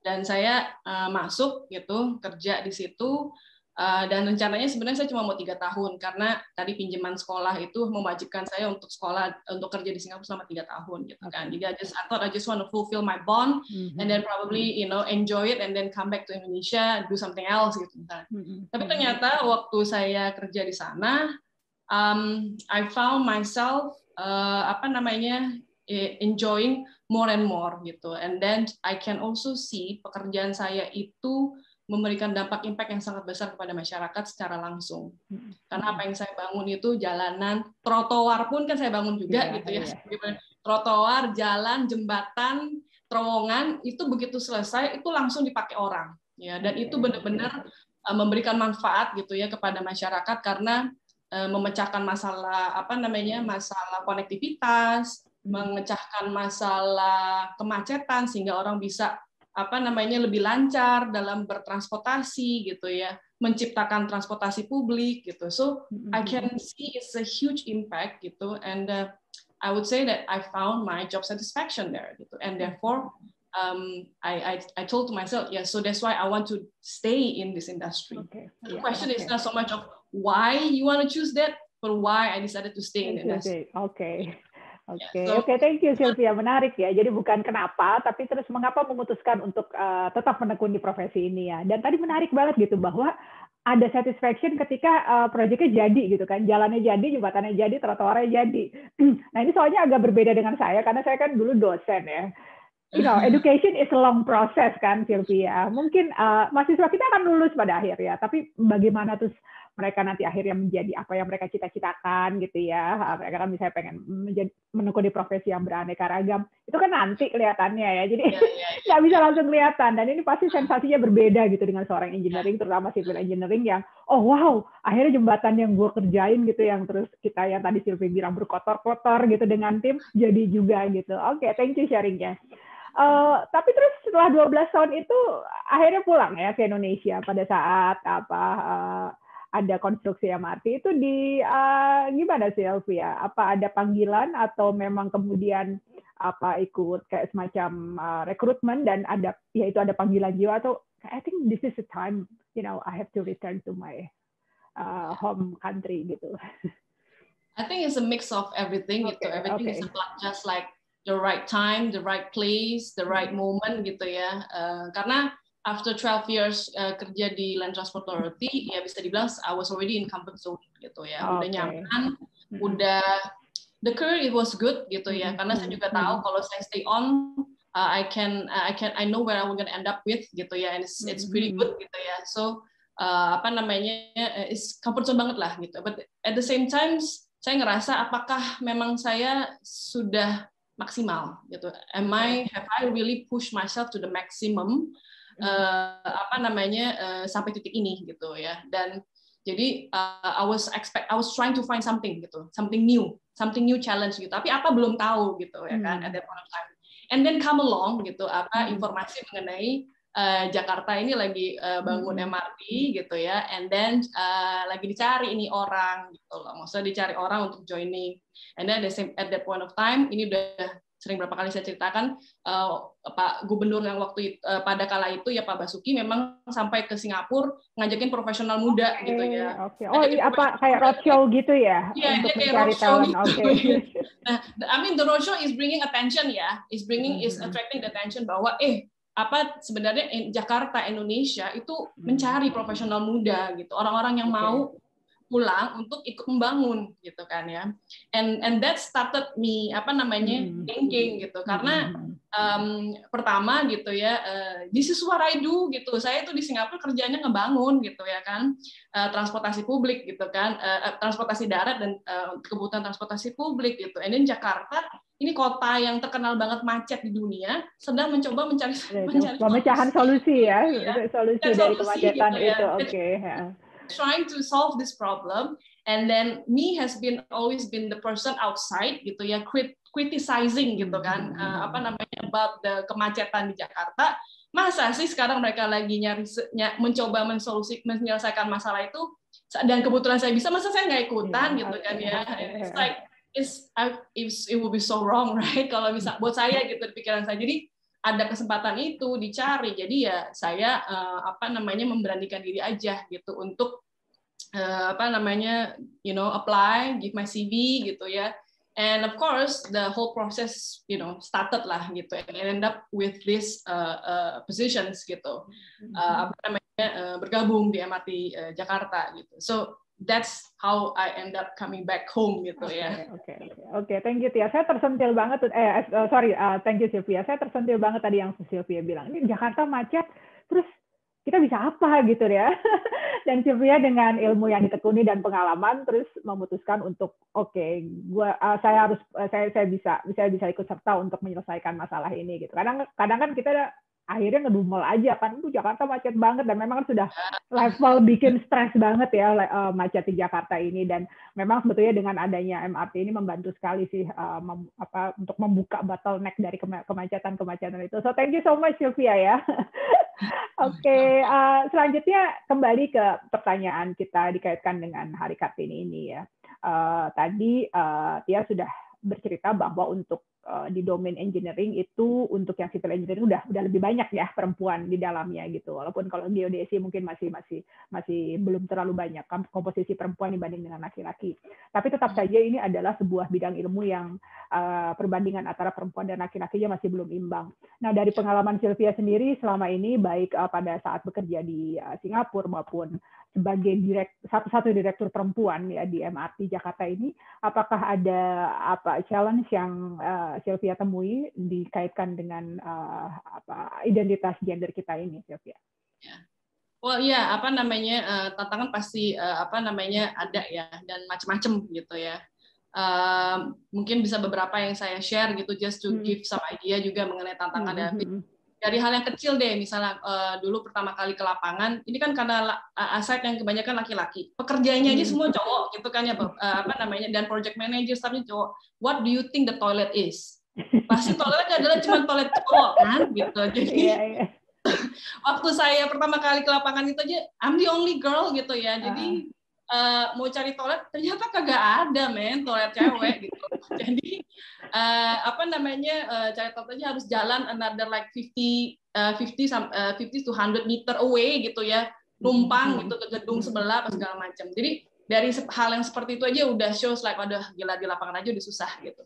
And then um, move on gitu when I become um, project engineer gitu ya project officer uh, apa namanya again gitu as uh, apa namanya cewek gitu ya uh, sendiri. Waktu itu saya join LTA aja di grup uh, di Roads Project Group gitu ya. Saya tuh cuman cewek project engineer cewek yang kedua gitu. There's only another girl gitu kan another lady. Saya cuman yang kedua. And then uh, sebagai project engineer saya tuh harus manage kontraktor di hmm. sana. Kontraktor tuh semuanya isinya bapak-bapak gitu. Jadi bapak-bapak udah yang lebih tua sudah lebih berpengalaman dia harus laporan ke saya seorang engineer perempuan yang masih mungkin waktu itu, waktu itu saya anggapnya bisa dianggap masih hijau banget karena belum lama lulus gitu ya. Uh, dan paling muda gitu obviously gitu. So uh, challenge itu adalah how to gain their respect. gitu kan ya. Because they see it ya udah udah cewek dan dianggapnya nggak berpengalaman gitu. So um, I have to and that takes time gitu ya uh, apa namanya to gain their respect. Sama kayak yang tadi Mbak Tia sampaikan the only way to do it adalah to show that uh, you uh, you know what you're talking about and you back it up dengan data and informasi gitu. Itu benar banget gitu apa namanya there's no other way because and then um, it's only after time gitu ya. Over time when you consistently shows that gitu ya, then you gain the respect gitu. Dan challenge berikutnya adalah bahwa nih kalau di Singapura itu adalah negara yang dengan wajib militer. Hmm, ya, jadi okay. semua cowok di sana pasti sudah menjalankan yang namanya dua tahun wajib militer. Nah, jadi secara kalau dan kalau misalnya saya saya kan kerjanya di sama pemerintah ya, sama pemerintah di sana, jadi pengalaman wajib militer itu dihitung sebagai pengalaman kerja. Hmm. So what's what happened to me? There's one time itu adalah um, ada satu another colleague cowok sama-sama kita join at the same time uh, dan punya uh, apa namanya lama service yang sama di apa namanya di role kita tapi karena dia sudah punya wajibnya dua tahun dia dianggap lebih senior hmm. jadi when the time was to be promoted dia duluan yang dipromot instead of saya gitu padahal hmm. performanya sama gitu kan ya so it's like itu ada kejadian seperti kayak gitu juga gitu loh bahwa well ternyata kalau lu mau apa namanya dipromot gitu you have to probably work harder or much better than the next guy gitu ya. And then to the point bahwa sama dikritik juga gitu bahwa sebagai perempuan Uh, mungkin karena kita perempuan ya gitu dan mungkin saya juga gitu dianggapnya kok si Sylvia itu orangnya kayak tipenya happy go lucky ya gitu dan uh, not in a good way gitu. Maksudnya jadi nggak dipercaya tuh saya kurang tegas gitu. Sama dianggapnya lembek nggak tegas gitu ya. Bahkan apa namanya menurut uh, bos bos saya gitu salah satu bos saya itu ada ya kamu harus lebih asertif gitu maksudnya kamu harus lebih otoritatif gitu dalam memanage uh, your team, memanage kontraktor dan sebagainya. Of course something yang personally saya nggak I don't believe in gitu loh. I hmm, believe hmm. in uh, working itu adalah bagaimana mencari win-win situation, okay, yeah. you know? allowing people to express their apa namanya idea and inputs dan sebagainya gitu. And then you arrive with uh, a decisions that actually I believe is the best gitu because it serves all uh, interests gitu ya. And I think I also believe that when a person is involved in the decision making a person will actually go far gitu ya. Karena dia akan do more gitu because he feel he or she feels he is part of the uh, of the decision making gitu. Dia akan perjuangkan apa namanya gitu gitu kan ya. So that's what I believe gitu. But then when I was given that kind of criticize it makes me jadi self doubt kan right? Self doubt bahwa am I you know am I doing the right thing all this time gitu ya? Apakah benar gitu bahwa cara kepemimpinan yang benar itu adalah yang tadi yang harusnya yeah dan sebagainya gitu kan. So these are the things that um, yang nggak bisa di apa ya nggak bisa diselesaikan dan ditemukan jawabannya overnight gitu. It's over time gitu ya. Then you you see more, you experience more, then you get more confidence bahwa uh, uh, and you punya self belief gitu what that to to know that uh, what you're doing gitu is right gitu ya. And I just like to say that uh, apa namanya the fact that I'm here now in these positions doing what I'm doing now I guess it shows right bahwa uh, apa namanya benar dong maksudnya nggak perlu lah apa namanya yeah. uh, bekerja dengan cara yang seperti itu yeah, gitu yeah, ya yeah, yang maksudnya yang cowok banget gitu yeah, and I, and I think nowadays especially recently banyaknya pemimpin-pemimpin perempuan yang rising up right and to be seen as a more effective leaders. Hmm. For example, kan kayak over the pandemic issues, um, apa namanya the Prime Minister of New Zealand, hmm. right, uh, Jacinda, and then Angela Merkel, uh, presidennya Taiwan ini semua adalah perempuan-perempuan yang bisa dibilang pemimpin yang lebih berhasil, lebih efektif um, navigating the pandemic gitu for their countries gitu. And I think uh, the characters, yeah, which is like kolaboratif, yang lebih empathetic gitu, these are the kind of quality leaders yang lebih dibutuhkan sekarang. Ya, and something yang lebih lebih apa namanya terkategori sebagai feminine uh, uh, character ya. Yeah. So I think all these things that has been developing it really shows bahwa um, apa namanya um, that we women gitu ya nggak nggak nggak perlu merasa nggak perlu merasa uh, minder lagi atau merasa ragu lagi gitu ya dengan uh, kemampuan kita, dengan karakter kita ini okay. gitu bahwa kita bisa uh, apa namanya uh, that we can that we can uh, we can deliver gitu what we need to deliver. Oke, gitu. oke. Okay, okay. Oke, terima kasih Sylvia untuk meng-highlight uh, poin yang sangat penting ini bahwa uh, kita sebagai perempuan pada saat kita di posisi leader kita sebetulnya bisa memaksimalkan uh, itu tadi karakter kita uh, apa uh, yang yang banyak apa mengemukakan aspek perempuan kita gitu kan. Kita lebih lebih uh, lebih mendengarkan. Tadi Bu Ratih juga ya uh, sering sharing gitu pengalamannya. Iya. sesuatu yang kadang memang tidak dianggap tidak maskulin kan dan itu hmm. tidak tidak tepat untuk diaplikasikan di uh, uh, beberapa konteks ya khususnya salah satunya di konteks pekerjaan Sylvia itu tadi kan. Saya kebayang gitu bagaimana Sylvia dituntut sekali untuk menjalankan kepemimpinan yang otoritatif gitu ya yang asertif gitu.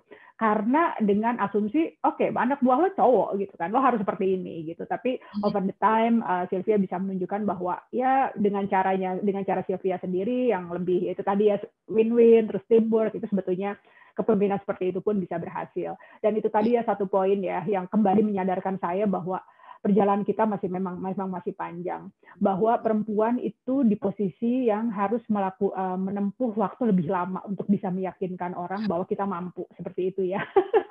Again respect ya mungkin kalau uh, sebetulnya saya nggak pengen sekali membuat stereotip, tapi saya ada bapak-bapak gitu yang sudah uh, apa bapak-bapak di sini identitasnya laki-laki, kemudian uh, usia lebih tua itu juga kan ada kategori ya, kategori uh, apa uh, identitas uh, kategori juga ya usia, kemudian lebih lama lebih pengalaman itu bakal uh, bisa dapat uh, respect yang lebih cepat gitu kan daripada perempuan masih muda baru meniti karir gitu.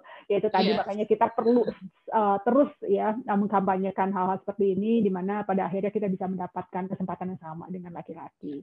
Oke, nah ini saya selalu berpikir gini Sylvia ya, setiap profesi yang kita jalani itu uh, uh, ideally itu membuka jalan untuk perempuan lain ataupun memfasilitasi tempat yang lebih baik untuk perempuan. Nah, termasuk saya lihat di sini transportasi itu memegang peranan yang sangat strategis ya.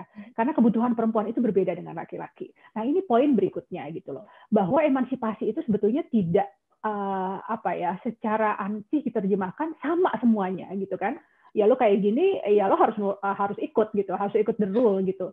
Tapi bahwa itu harus juga mengakomodasi itu tadi ya apa yang kita miliki kan. Perempuan berbeda memang fisiknya dengan laki-laki. Kita bisa berkompetisi bisa kemudian juga berkolaborasi tapi dengan kodrat itu tadi kita masing-masing ya dengan uh, apa uh, apa namanya apa yang kita miliki. Nah termasuk juga di sini transportasi. Ada beberapa hal yang saya pikir dan Sylvia pasti nanti bisa menjelaskannya perlu juga diakomodasi gitu ya uh, kepentingan gender ini gitu dalam perencanaannya. Nah, ini sebenarnya direktur konstruksi nih pasti udah pasti pasti sangat paham sekali gitu bagaimana kemudian profesi ini uh, selayaknya bisa mengakomodasi kebutuhan perempuan ini. Gimana nih Sylvia? Boleh ditanyain nggak? Uh -uh. Ya, ya, paling uh, apa uh, apa yang baru saya disampaikan itu benar hmm. banget gitu ya. Pertama adalah bahwa uh, fairness bukan berarti semua orang mendapatkan iya, kan? sama Iya, gitu ya. betul. Karena it's about giving what the person needs sesuai dengan kebutuhannya, apa ke, ke, ke kemampuan dan ke, keterbatasannya itu supaya seseorang itu bisa giving their best. They can equally, equally give their best, ya. Equal opportunity and then equally enabling it gitu loh. Ya, jadi memang kenyataannya adalah perempuan dan laki-laki itu berbeda gitu ya, berbeda secara fisik ya kan. Nah, berbeda secara fisik itu makanya kita harus bisa mengakomodir bagaimana uh, kebutuhannya yang uh, yang berbeda itu gitu kan hmm. misalnya kalau contohnya di dalam di dalam di dalam perusahaan ya sebuah korporasi bahwa kenyataannya kan adalah perempuan itu pasti uh, dia akan mengandung dan menyusui mm-hmm. ya kan berarti kan pada saat ada saat satu periode di mana dalam satu tahun you know working working calendar gitu ya if she is uh, apa namanya uh, uh, having gitu carrying a child and then has to give birth berarti kan dia akan off ya gitu sekitar apa namanya sekitar 3 sampai enam bulan gitu ya apa namanya because of the maternity leave dan sebagainya gitu so but then uh, apa namanya so the point adalah the company is about okay what can I do gitu ya mm-hmm. to apa namanya to allow her uh, apa the apa namanya supaya dia tetap bisa perform gitu as the next guy gitu ya because the company acknowledge bahwa saya juga butuh gitu loh pegawai saya ini gitu ya kan. So itu apa that's where the, the how the company can come up with policies and then uh, apa namanya juga uh, services gitu ya that can enable uh, pegawai perempuannya itu supaya dia bisa be her meet her full potentials right ya yeah. so that's from the aspect korporasi gitu kan ya Kemudian aspek dari pembangunan itu sendiri gitu sekarang when we talk about you know dunia konstruksi ini sekarang.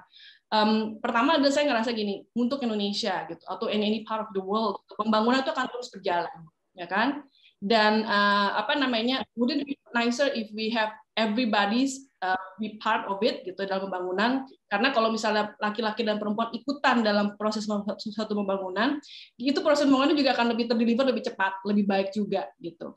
And then when we talk about pembangunan infrastruktur publik yang untuk melayani masyarakat banyak, baik laki-laki atau perempuan, maka kita butuh juga adanya perempuan yang ikut membangun. Karena perempuan juga yang paling ngerti kan sebenarnya hmm. kita ini butuhnya apa gitu loh. Pelayanan publik macam apa sih yang harus kita sediakan gitu kan ya. Karena pelanggan saya juga ada perempuan juga gitu kan ya. Dan uh, apa namanya pelanggan-pelanggan lainnya pengguna-pengguna lainnya gitu. So diversity gitu ya di dalam uh, apa namanya dalam sebuah tim yang melakukan pembangunan itu sangat penting to ensure that what we build serves everybody gitu and that, and and the fact that uh, with that fact memang makanya perlu banget gitu perempuan itu terlibat dalam pembangunan pembangunan infrastruktur publik, publik ini gitu. Walaupun sekarang masih dalam situasi itu adalah male dominated industry gitu ya pekerjaannya.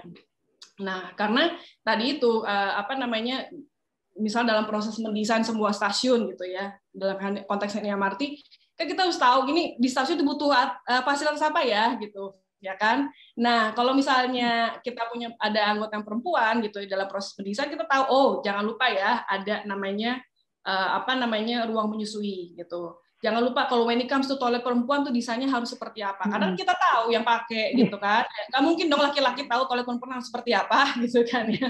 Nah, kemudian uh, misalnya uh, desain stasiun kita butuh bahkan kita ngomong-ngomong uh, saya mau taruh retail macam apa gitu ya. Sama again yang understand uh, customer kita kan apa namanya laki-laki dan perempuan bahkan if anything gitu yang mungkin konsumen hmm. retail kita lebih banyak perempuan gitu. So again how do you design that retail spaces? You know how do you design that uh, apa namanya uh, the services that is needed gitu. So that's why uh, apa namanya tadi the uh, peranan perempuan itu sangat dibutuhkan even for in this kind of um, situations gitu Oke, okay, oke. Okay. Terima kasih Cynthia. Uh, kalau boleh tahu untuk MRT sendiri apa uh, selain itu tadi ya, mungkin di di uh, stasiunnya, kemudian akomodasi untuk toilet dan lain-lain. Uh, ada lagi nggak yang kemudian aspek-aspek uh, policy atau konstruksi gitu ya di sini karena bidang Sylvia yang yang memperhatikan aspek gender ini? Hmm. Ya misalnya kalau untuk uh, di dalam stasiun kita kita putusin uh, apa namanya punya kereta untuk perempuan, okay. gitu Misalnya itu salah satu. Itu pun juga suatu proses yang uh, debatable ya, even among us gitu dalam perempuan. Karena kita ada ada okay. ada grup perempuan yang bilang, loh nggak perlu dong, kata maksudnya kita perlu spesialisasi seperti itu gitu ya. Harusnya kan kita okay. udah bisa ini gitu. Tapi ada juga ternyata uh, grup ada juga grup yang mengatakan oh tidak gitu, karena kenyataannya di ruang publik di Indonesia itu perempuan belum aman Betul, gitu. betul. Misal aman, sexual harassment itu is exactly. happening gitu ya. If anything itu yang paling sering terjadi di ruang publik gitu ya. And therefore uh, dalam situasi seperti ini maka kita masih perlu gitu yang namanya kereta untuk perempuan. Mm-hmm, so mm-hmm. so that's why we end up with the final decisions of yes, we will have uh, kereta khusus perempuan yang akan dijalankan pada jam sibuk gitu karena jam sibuk mm-hmm. adalah padat kan ya. Nah, mm-hmm. so these are the kind itu juga polusi yang tadi saya bilang uh, menggambarkan itu tidak akan terjadi loh ke, keputusan dengan that kind of thinking process kalau kita tidak punya tadi ya kan diversity in the decision making team yeah, gitu ya. Ya, yeah, so that's also uh, apa namanya uh, kebutuhan itu terus habis itu kita juga uh, again di uh, stasiun uh, kita punya kayak pin khusus gitu ya untuk memberikan prioritas kepada ibu yang uh, apa namanya yang sedang mengandung iya, gitu supaya bisa ya supaya mereka bisa dibantu gitu ya mendapatkan tempat duduk gitu mendapatkan prioritas menggunakan lift dan sebagainya itu. Jadi itu pun juga arrive from the fact that we have women gitu in our team gitu. Dan kita mendengarkan uh, apa namanya um, dari publik itu permintaannya bahwa ini dibutuhkan seperti fase seperti ini lalu kita juga uh, sediakan gitu. Itu untuk yang di apa namanya di, di apa di peran ke publik ya. Lalu kalau untuk kita di korporasi misalnya di MRT itu adalah when it comes to promotion we go by merit completely gitu ya. Kita tidak membedakan antara laki-laki dan perempuan. And that is why di dalam MRT kita punya banyak posisi di apa senior management gitu ya yang diduduki oleh perempuan walaupun itu mungkin posisi yang tipikal laki-laki gitu. Misalnya apa? Kepala divisi engineering gitu ya. Hmm. Ini adalah kepala divisi yang tugasnya mendesain, merancang, merancang keseluruhan dari uh, apa namanya MRT, pembangunan MRT. That is sold by a woman. Ya. Kemudian kita punya kepala divisi operasinya MRT. Operasi MRT ngapain? Dia yang ngurusin jadwal, jadwal kereta. Iya, jadwal kereta, bagaimana stasiun perlu dioperasikan gitu ya. Dan ini is a big team gitu ya di dalam stasiun gitu. Again, it's a woman who is actually doing that gitu. Mm-hmm. So ini posisi-posisi yang kalau kita bandingin kepada operator lain gitu ya atau perusahaan we go by merit, simply uh, looking at their performance and their capability, we give it to the right person gitu, which just happens to be a woman, right? Yeah. And then and other facilities lah, misalnya kayak insurance gitu ya. Insurance kita di uh, apa fasilitas insurance di MRT kita tidak membedakan antara laki-laki atau perempuan pegawainya karena we know that a lot of companies still untuk insurance perempuan dia itu kalau mau nanggungin suami dan anaknya dia harus membuktikan dulu bahwa si suami itu tidak bekerja. Tapi untuk di MRT kita tidak ya. Kita tidak membedakan itu jadi we make sure everybody has the equal rights juga gitu untuk di uh, eh, MRT. Oke, aduh membesarkan hati sekali mendengar penjelasan Sylvia ya. Ini is very relatable sama saya. Saya kalau ini bukan bukan MRT sih, kalau komuter lain biasa. Saya selalu bela-belain masuk ke kompartemen khusus perempuan, walaupun penuhnya kayak apaan. Ada hmm. pengalaman hmm. waktu itu memang yang membuat saya saya nggak mau uh, di kompartemen yang campur, walaupun kosong ya di situ ya lebih kosong. Saya bela-belain mau sepadat apa pun saya harus ada di sana dan itu benar bahwa pengalaman seperti itu hanya bisa di bring up oleh perempuan sendiri, ya kan? Uh, apa namanya concern-concern seperti itu bisa disuarakan. Dan tadi uh, keren banget ya di MRT Jakarta ya, bagaimana kemudian uh, apa penunjukan apa posisi itu didasarkan pada totally untuk uh, pada merit. Dan itu tadi bener banget ya soal asuransi itu. Ini saya sama Nara nih sering ngobrolin tentang ini ya Mbak Nara ya. Bagaimana perempuan itu ya harusnya dianggap sama sebagai pegawai aja kan. Kalau laki-laki bisa punya asuransi yang menanggung keluarga ya perempuan juga juga sama. Nggak harus dilihat marital statusnya atau apa. Lowong kontribusinya sama kok di perusahaan itu ngapain harus dibedain kan Oke, okay, ini uh, uh, nanti uh, saya sama Nara lagi ini banget nih, uh, apa semangat banget buat buat buat racing isu ini nih. Mbak Sylvia nanti boleh gabung ya bareng-bareng ya, supaya kita di, di corporate itu makin equal ya untuk uh, perlakuannya bagi laki perempuan. Oke. Okay. Nanti yang terakhir Mbak Sylvia ya, tadi uh, Mbak Cecil sudah sempat menyinggung ini uh, di, pada saat ngobrol-ngobrol sama Mbak Tias tentang privilege lah ya yang yang kita miliki sebagai perempuan. Ya. Sehingga for some extent kita bisa memilih apa yang kita mau. Tapi kan itu tadi ya, nggak semuanya punya kesempatan yang sama untuk bisa untuk bisa mewujudkan apa yang kita mau gitu. Tadi Mbak Tia sudah kasih tips yang keren banget gitu bahwa untuk yang nggak punya privilege, ayo siapin rencana gitu kan. Kalau nggak punya biaya, gimana planningnya?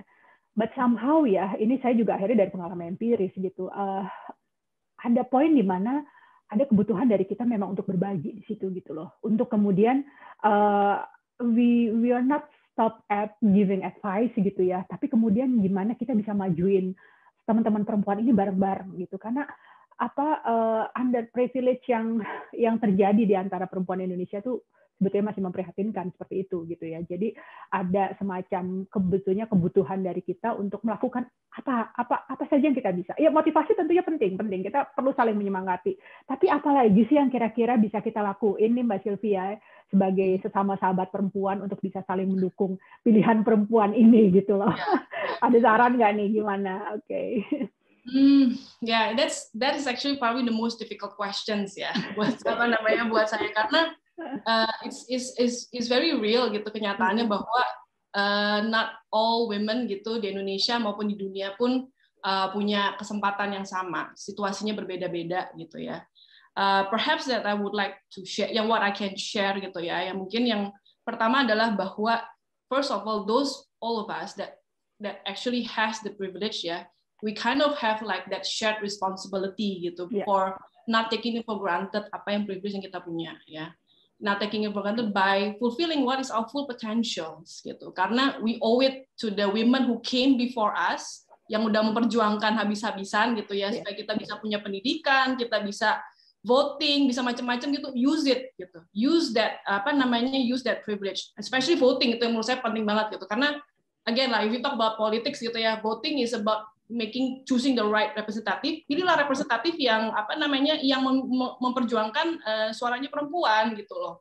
Ya jadi that's also one way us for us gitu of utilizing all the privilege that we already have gitu ya. So that the the women that is uh, will come after us gitu ya dia pun uh, bisa uh, punya um, future yang lebih baik gitu ya.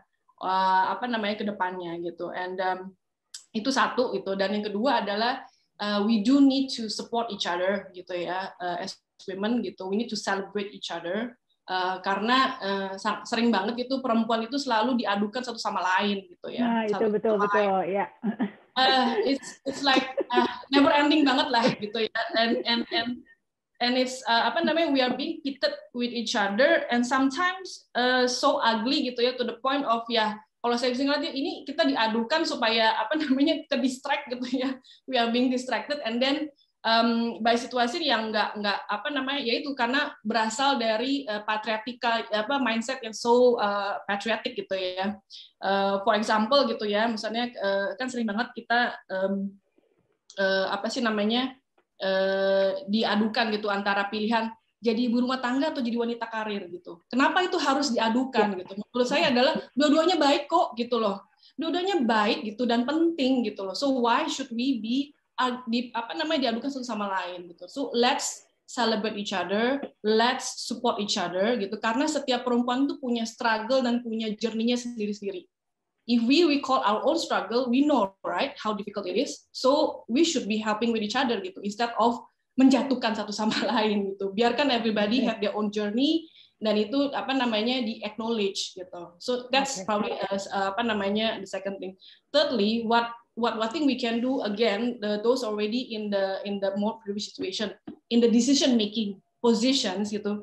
Ini bagaimana kita bisa me, apa namanya uh, uh, berpartisipasi gitu ya membuat mendorong sebuah policy, sebuah keputusan yang tadi bisa Uh, mendorong uh, apa namanya more women's uh, apa namanya to participate gitu. Misalnya kan uh, as myself gitu ya sama gitu. Uh, the way I see adalah sebagai anggota uh, apa namanya direksinya PT MRT Jakarta is like thinking of oke okay, bagaimana saya bisa make sure juga bahwa perempuan-perempuan yang ada di dalam tim MRT ini bisa rising up gitu loh dia bisa di, di, di dilengkapi gitu ya kebutuhannya gitu sehingga dia bisa uh, giving her best gitu loh and frankly speaking gitu adalah um, uh, bahwa apa namanya um, Sylvia Halim satu-satunya direksi perempuan yang mati Jakarta eh, at first it sounds like wow oh iya iya. Sama kan loh kok cuma satu, yeah, satu. gitu.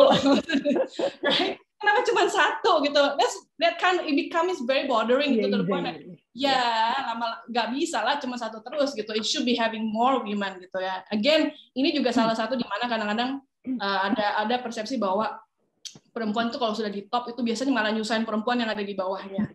Karena itu again being pitted ya diadu gitu bahwa cuma ada satu posisi yang di atas loh. Pertanyaan adalah kenapa cuma satu gitu? We should be having more positions up there. Ya so we should be together to apa namanya menyundul gitu ke atas supaya we have more women represented in the leadership uh, positions gitu. So again it's about um, helping each other and enabling each other I think very last adalah uh, if if anything that is those are the things that we can't do gitu. Sekarang juga udah mulai banyak apa ya um, uh, uh, yayasan gitu ya yang memang uh, fokus untuk uh, membantu perempuan gitu baik itu dari segi edukasi uh, kemudian empowerment gitu dan juga bahkan juga ada juga yayasan yang berbicara soal bagaimana memprotek wanita yang uh, mengalami kekerasan rumah tangga so I, these are also another thing that how we can help and contribute itu in our in each of us uh, sesuai dengan kemampuan kita gitu ya uh, mendukung Eh, gerakan-gerakan itu gitu ya supaya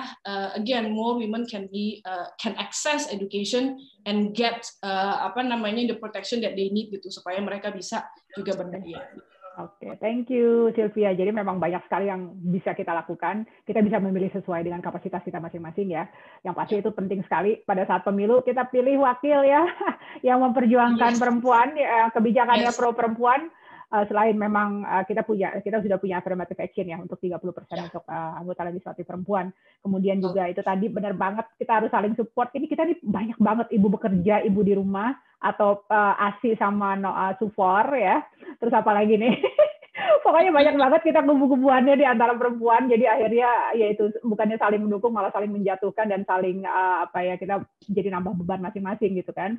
Yeah. juga yang di session making kita mesti memberikan kesempatan yang sama pada perempuan. Dan itu tadi ya kita juga punya kesempatan untuk beraktivitas di social activism ya. Ada banyak yayasan bisa kita untuk uh, apa kita berkontribusi kasih materi uh, materi dalam arti uh, apa namanya materi uang gitu ya dana atau bisa juga dalam hal kita kasih apa uh, mungkin session-session gitu ya, training-training seperti itu banyak banget yang bisa kita lakukan untuk kita bisa mendukung sesama sahabat perempuan untuk bisa mencapai uh, apa yang dia inginkan sesuai dengan yang diperjuangkan opsi ya perempuan punya pilihan seperti itu. Terima kasih banyak uh, uh, atas sharingnya Mbak Sylvia. I really enjoy this conversation.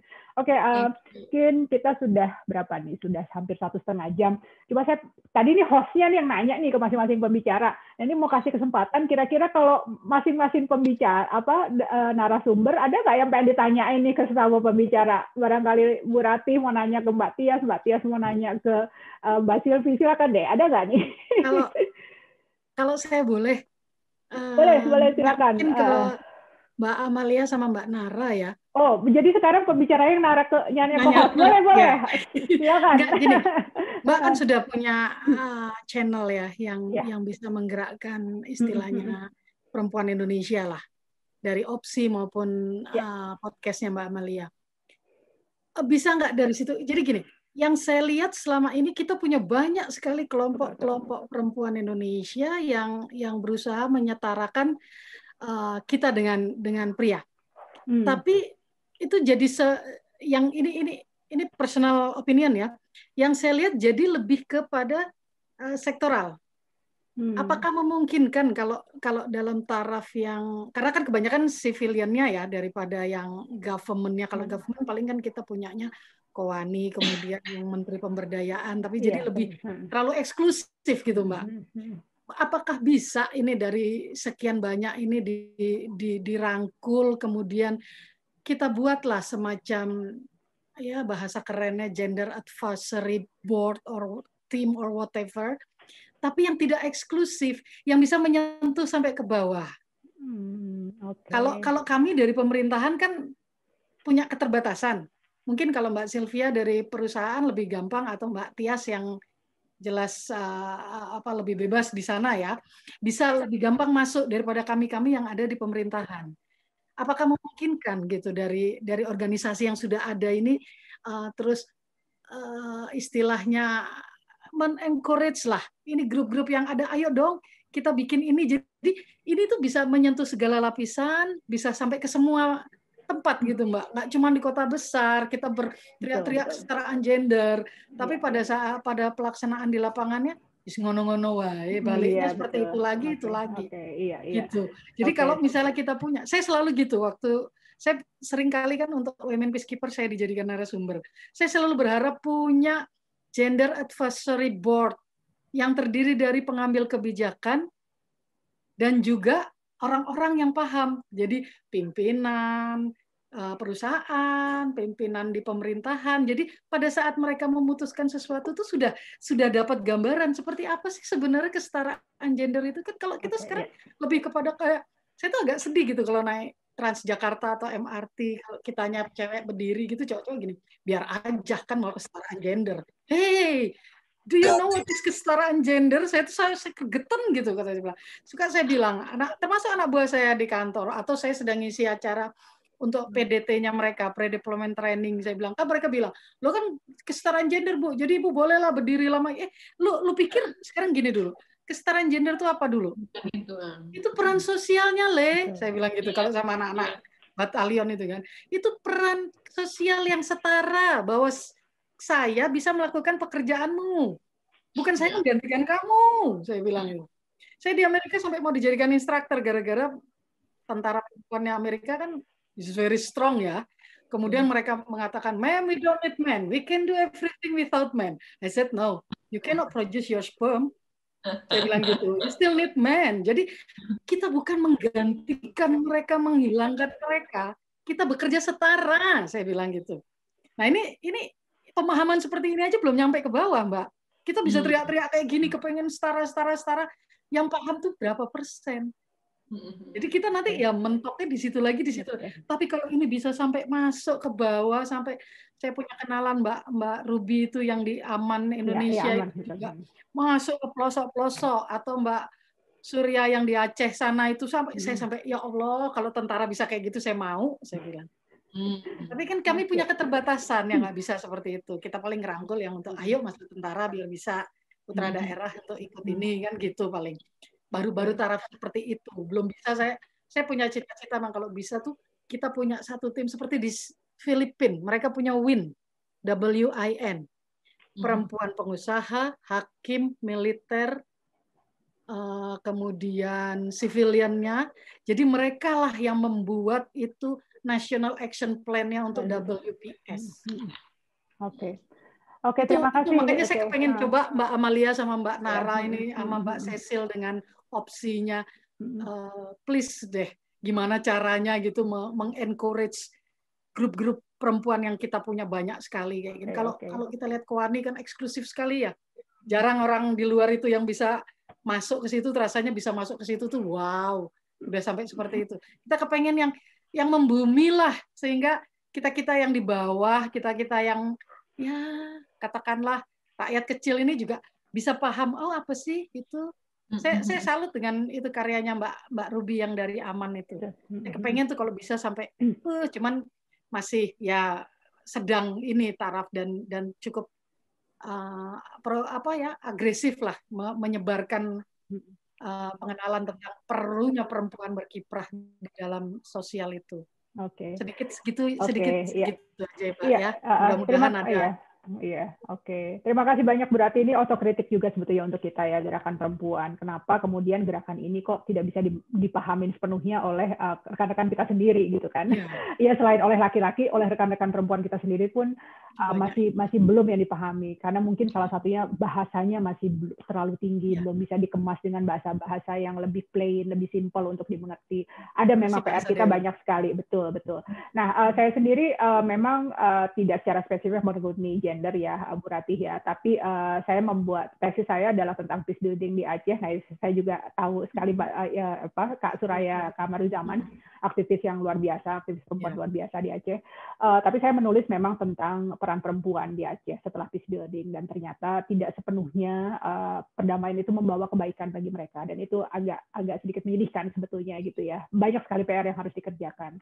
Kemudian khusus untuk platform ini saya punya misi, saya punya uh, semacam agenda bahwa pembicara yang saya undang itu harus lebih banyak perempuan seperti itu. Memang kadang tidak terelakkan saya mengundang laki-laki ya, karena memang kompetensi di situ saya juga nggak bisa ini ya, maksudnya memang uh, memang itu harus saya undang.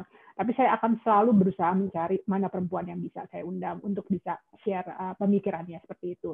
Nah, saya ingin sekali mengundang Mbak Nara karena Mbak Nara ini aktif sekali untuk uh, masalah kesetaraan gender ini dan Mbak Nara kan diplomat ya, uh, Bu Ratih ya uh, juga terlibat aktif dalam bagaimana mempromosikan uh, pengarus utama gender atau gender mainstreaming ini di Kementerian Luar Negeri ya. Uh, mungkin Mbak Nara boleh sharing nggak sih Mbak Nara uh, atau bisa memberikan respons terhadap komentar Ibu Ratih ini? Ya, uh, terima kasih Mbak Lia. Ya, menarik ini sebenarnya uh, mungkin cita-citanya Bu Rati ini juga cita-cita kami ya. Tapi memang kalau misalnya uh, pertama saya cerita dulu mengenai opsi, memang opsi ini kan masih muda ya, masih uh, baru dibangun dan saya dan Mbak Cecil juga kita masih uh, sambil mencari jalan mana yang kira-kira paling sesuai dengan dengan kami sebagai sebuah platform begitu. Masih masih mencari bentuk sebetulnya. Terus ditambah lagi bahwa kami berdua juga punya kesibukan yang agak uh, agak agak tinggi ya di, uh, di tengah kesibukan sehari-hari uh, kami. Jadi memang opsi ini masih uh, masih dikerjakan dalam waktu luang. Terus ditambah lagi uh, kondisi pandemi yang semakin menyulitkan komunikasi fisik dan juga bahwa sekarang kami juga terpisah Cecil di Indonesia saya di Swiss. Jadi itu semakin uh, apa ya menambah uh, menambah tantangan gitu dalam bagaimana kami mengembangkan opsi. Tapi memang ada pandangan rencana-rencana ke depan bagaimana kami uh, bisa menggait lebih banyak uh, uh, perempuan untuk terlibat dalam opsi atau mungkin melakukan kolaborasi dengan lebih banyak platform-platform sejenis atau mungkin platform umum yang uh, seperti uh, seperti Amalia Podcast ini yang yang juga punya uh, minat uh, cukup tinggi terhadap isu kesetaraan gender. Jadi memang pelan-pelan uh, mau kami menuju ke sana dan uh, mencari jalan bagaimana bisa memberikan manfaat yang lebih konkret untuk perempuan-perempuan tidak hanya di kota-kota besar atau bahkan hanya di Jakarta tapi juga kalau bisa merambah ke lebih ke pelosok begitu entah apakah itu dalam uh, pendidikan karena saya pribadi juga punya concern terhadap pendidikan untuk perempuan gitu misalnya memberikan beasiswa ataukah memandu mereka mengembangkan uh, minat bakat dan potensi hingga mencapai cita-citanya. Mungkin itu akan kami lakukan ke depan gitu pelan-pelan. Tapi yang memang yang kami lakukan saat ini bar, baru membangun uh, keberadaan kami sebagai sebuah platform Uh, jadi terima kasih Ibu Rati ini uh, memang masukannya uh, akan kami pegang dan semoga bisa kami lakukan ke depannya. Nah sementara itu di Kementerian Luar Negeri sendiri juga um, uh, saya uh, dalam beberapa tahun ini aktif ya salah satunya dengan menjadi anggota kelompok kerja pengarus utama gender ketika saya masih di Jakarta. Jadi di Kementerian Luar Negeri juga mungkin Ibu Ratih juga uh, cukup dekat ya dengan Kemlu. Jadi sempat mendengar juga ada upaya-upaya seperti ini di Kemlu jadi kita uh, mengembangkan, jadi sudah ada landasan hukumnya, sudah ada peraturan Menteri Luar Negeri mengenai pengaruh utamaan gender, lalu sedang membuat juga SOP eh, mengenai pencegahan dan penanganan pelecehan seksual di lingkungan Kementerian Luar Negeri. Jadi sudah ada arah-arah arah-arahan bagaimana aspirasi dan kebutuhan perempuan itu lebih didengarkan di Kementerian Luar Negeri. Seperti tadi kan obrolannya Mbak Lia dengan eh, Mbak Silvi kan ya bagaimana kebutuhan perempuan itu juga included di dalam pembangunan misalnya. Karena kan memang yang suka saya dengung-dengungkan adalah dunia ini dibangun dari sudut pandang laki-laki, dari aspirasi laki-laki dan kebutuhan-kebutuhan laki-laki. Nah, inilah saatnya kita menyuntikkan berbagai aspirasi dan juga uh, kebutuhan perempuan begitu. Nah, jadi memang kalau untuk isu kesetaraan gender ini saya punya passion yang cukup besar dan uh, sebisa mungkin apa ya saya juga mendorong teman-teman di sekitar saya untuk speak up their mind karena uh, kita tidak bisa mengubah mindset kalau kita terus mengikuti arus. Kita kita harus memberitahu orang-orang di sekitar apa yang perempuan inginkan dan bagaimana membuat dunia ini lebih nyaman buat perempuan. Begitu. Mbak Lia mungkin kalau itu atau Cecil mau menambahkan mungkin sinyalnya lagi lagi bisa lagi bisa. Oh iya ini tadi ada pertanyaan aja mungkin buat Mbak Tias. Tadi ada yang DM ke ke IG-nya Opsi. Ya, bisa dengar aku ya? Iya. Oh ya, uh, untuk teknik geodesi ini uh, sekolahnya ada di mana saja untuk di Indonesia ini? Terus Mbak Mbak Tias tadi mungkin karena saya kelupaan untuk baca CV-nya uh, lulusannya dari mana teknik geodesi university mana? Mungkin boleh di Oke, okay, akan saya jawab singkat. Jadi saya lulus dari Teknik Geodesi um, Universitas Gajah Mada. Kemudian um, ada beberapa universitas yang punya teh yang yang mempunyai teknik geodesi. Yang saya tahu itu ada ITS, ada ITB, ada UGM, uh, dan yang lain uh, cek lagi uh, I don't know you have to check online but uh, those three university um, have it ya yeah, teknik geodesi tapi tidak tidak semua um, universitas universitas punya um, jurusan ini oke okay. terima kasih ya mbak yeah. Tias Oke, mungkin kita sudah uh, di pengunjung acara sudah dua jam lebih lebih dari yang kita rencanakan karena obrolannya asik banget ya. sudah mau memasuki waktu buka puasa nih di Jakarta mungkin sudah perlu siap-siap ya. Yang di Jenewa juga mungkin ada aktivitas lain. Yang di Sydney mungkin udah mau terawih atau udah mulai ngantuk ya, Matias ya. Untuk besok libur ya. Terima kasih sekali atas obrolan yang sangat menyenangkan dan sangat mencerahkan juga mencerdaskan. Pokoknya semua hal-hal baik gitu yang rasanya bisa saya uh, serap gitu energinya gitu uh, pada pada mal sore malam ini dengan semua tamu-tamu yang hadir di sini Mbak Sylvia kemudian uh, Ibu Let Kolarati juga dengan Mbak Tias dengan profesinya masing-masing dengan passionnya masing-masing untuk kemudian uh, bisa memajukan perempuan di bidangnya masing-masing ini dan kita saling support gitu ya bagaimana agar perempuan Indonesia dapat bisa menentukan pilihannya. Mungkin Mbak Nara bisa menambahkan dan sekaligus menutup acara ini Mbak Nara Baik, uh, terima kasih Mbak Lia. Uh, tidak banyak yang bisa saya tambahkan, tapi uh, kembali saya juga ingin mengucapkan terima kasih kepada para narasumber, Ibu Rati, Mbak Tias, Mbak Silvi sudah bersedia hadir dan berbagi uh, bersama kami semua di sini memberikan inspirasi bersama saya, Mbak uh, Mbak Lia dan juga Mbak Cecil. Nah, semoga juga kami berharap uh, Bu Rati, Mbak Tias dan Mbak Silvi bisa menjadi bagian dari penggerak suara-suara perempuan di masyarakat supaya uh, bisa memperjuangkan aspirasi dan kebutuhan perempuan dalam berbagai bidang. Mari kita sama-sama membangun dunia dengan sudut pandang perempuan. Terima kasih semuanya. Sampai berjumpa lagi di lain kesempatan. Ya, selamat malam, selamat sore semuanya. Terima kasih. Bye. Sampai berjumpa kembali di lain Terima kasih. Selamat berbuka puasa. Ya, puasa. dan Mbak Tia. Thank you. Thank you, Cecil, Nara. Berarti. Thank you. Mari. Thank you. Mohon izin live. ya. Yeah.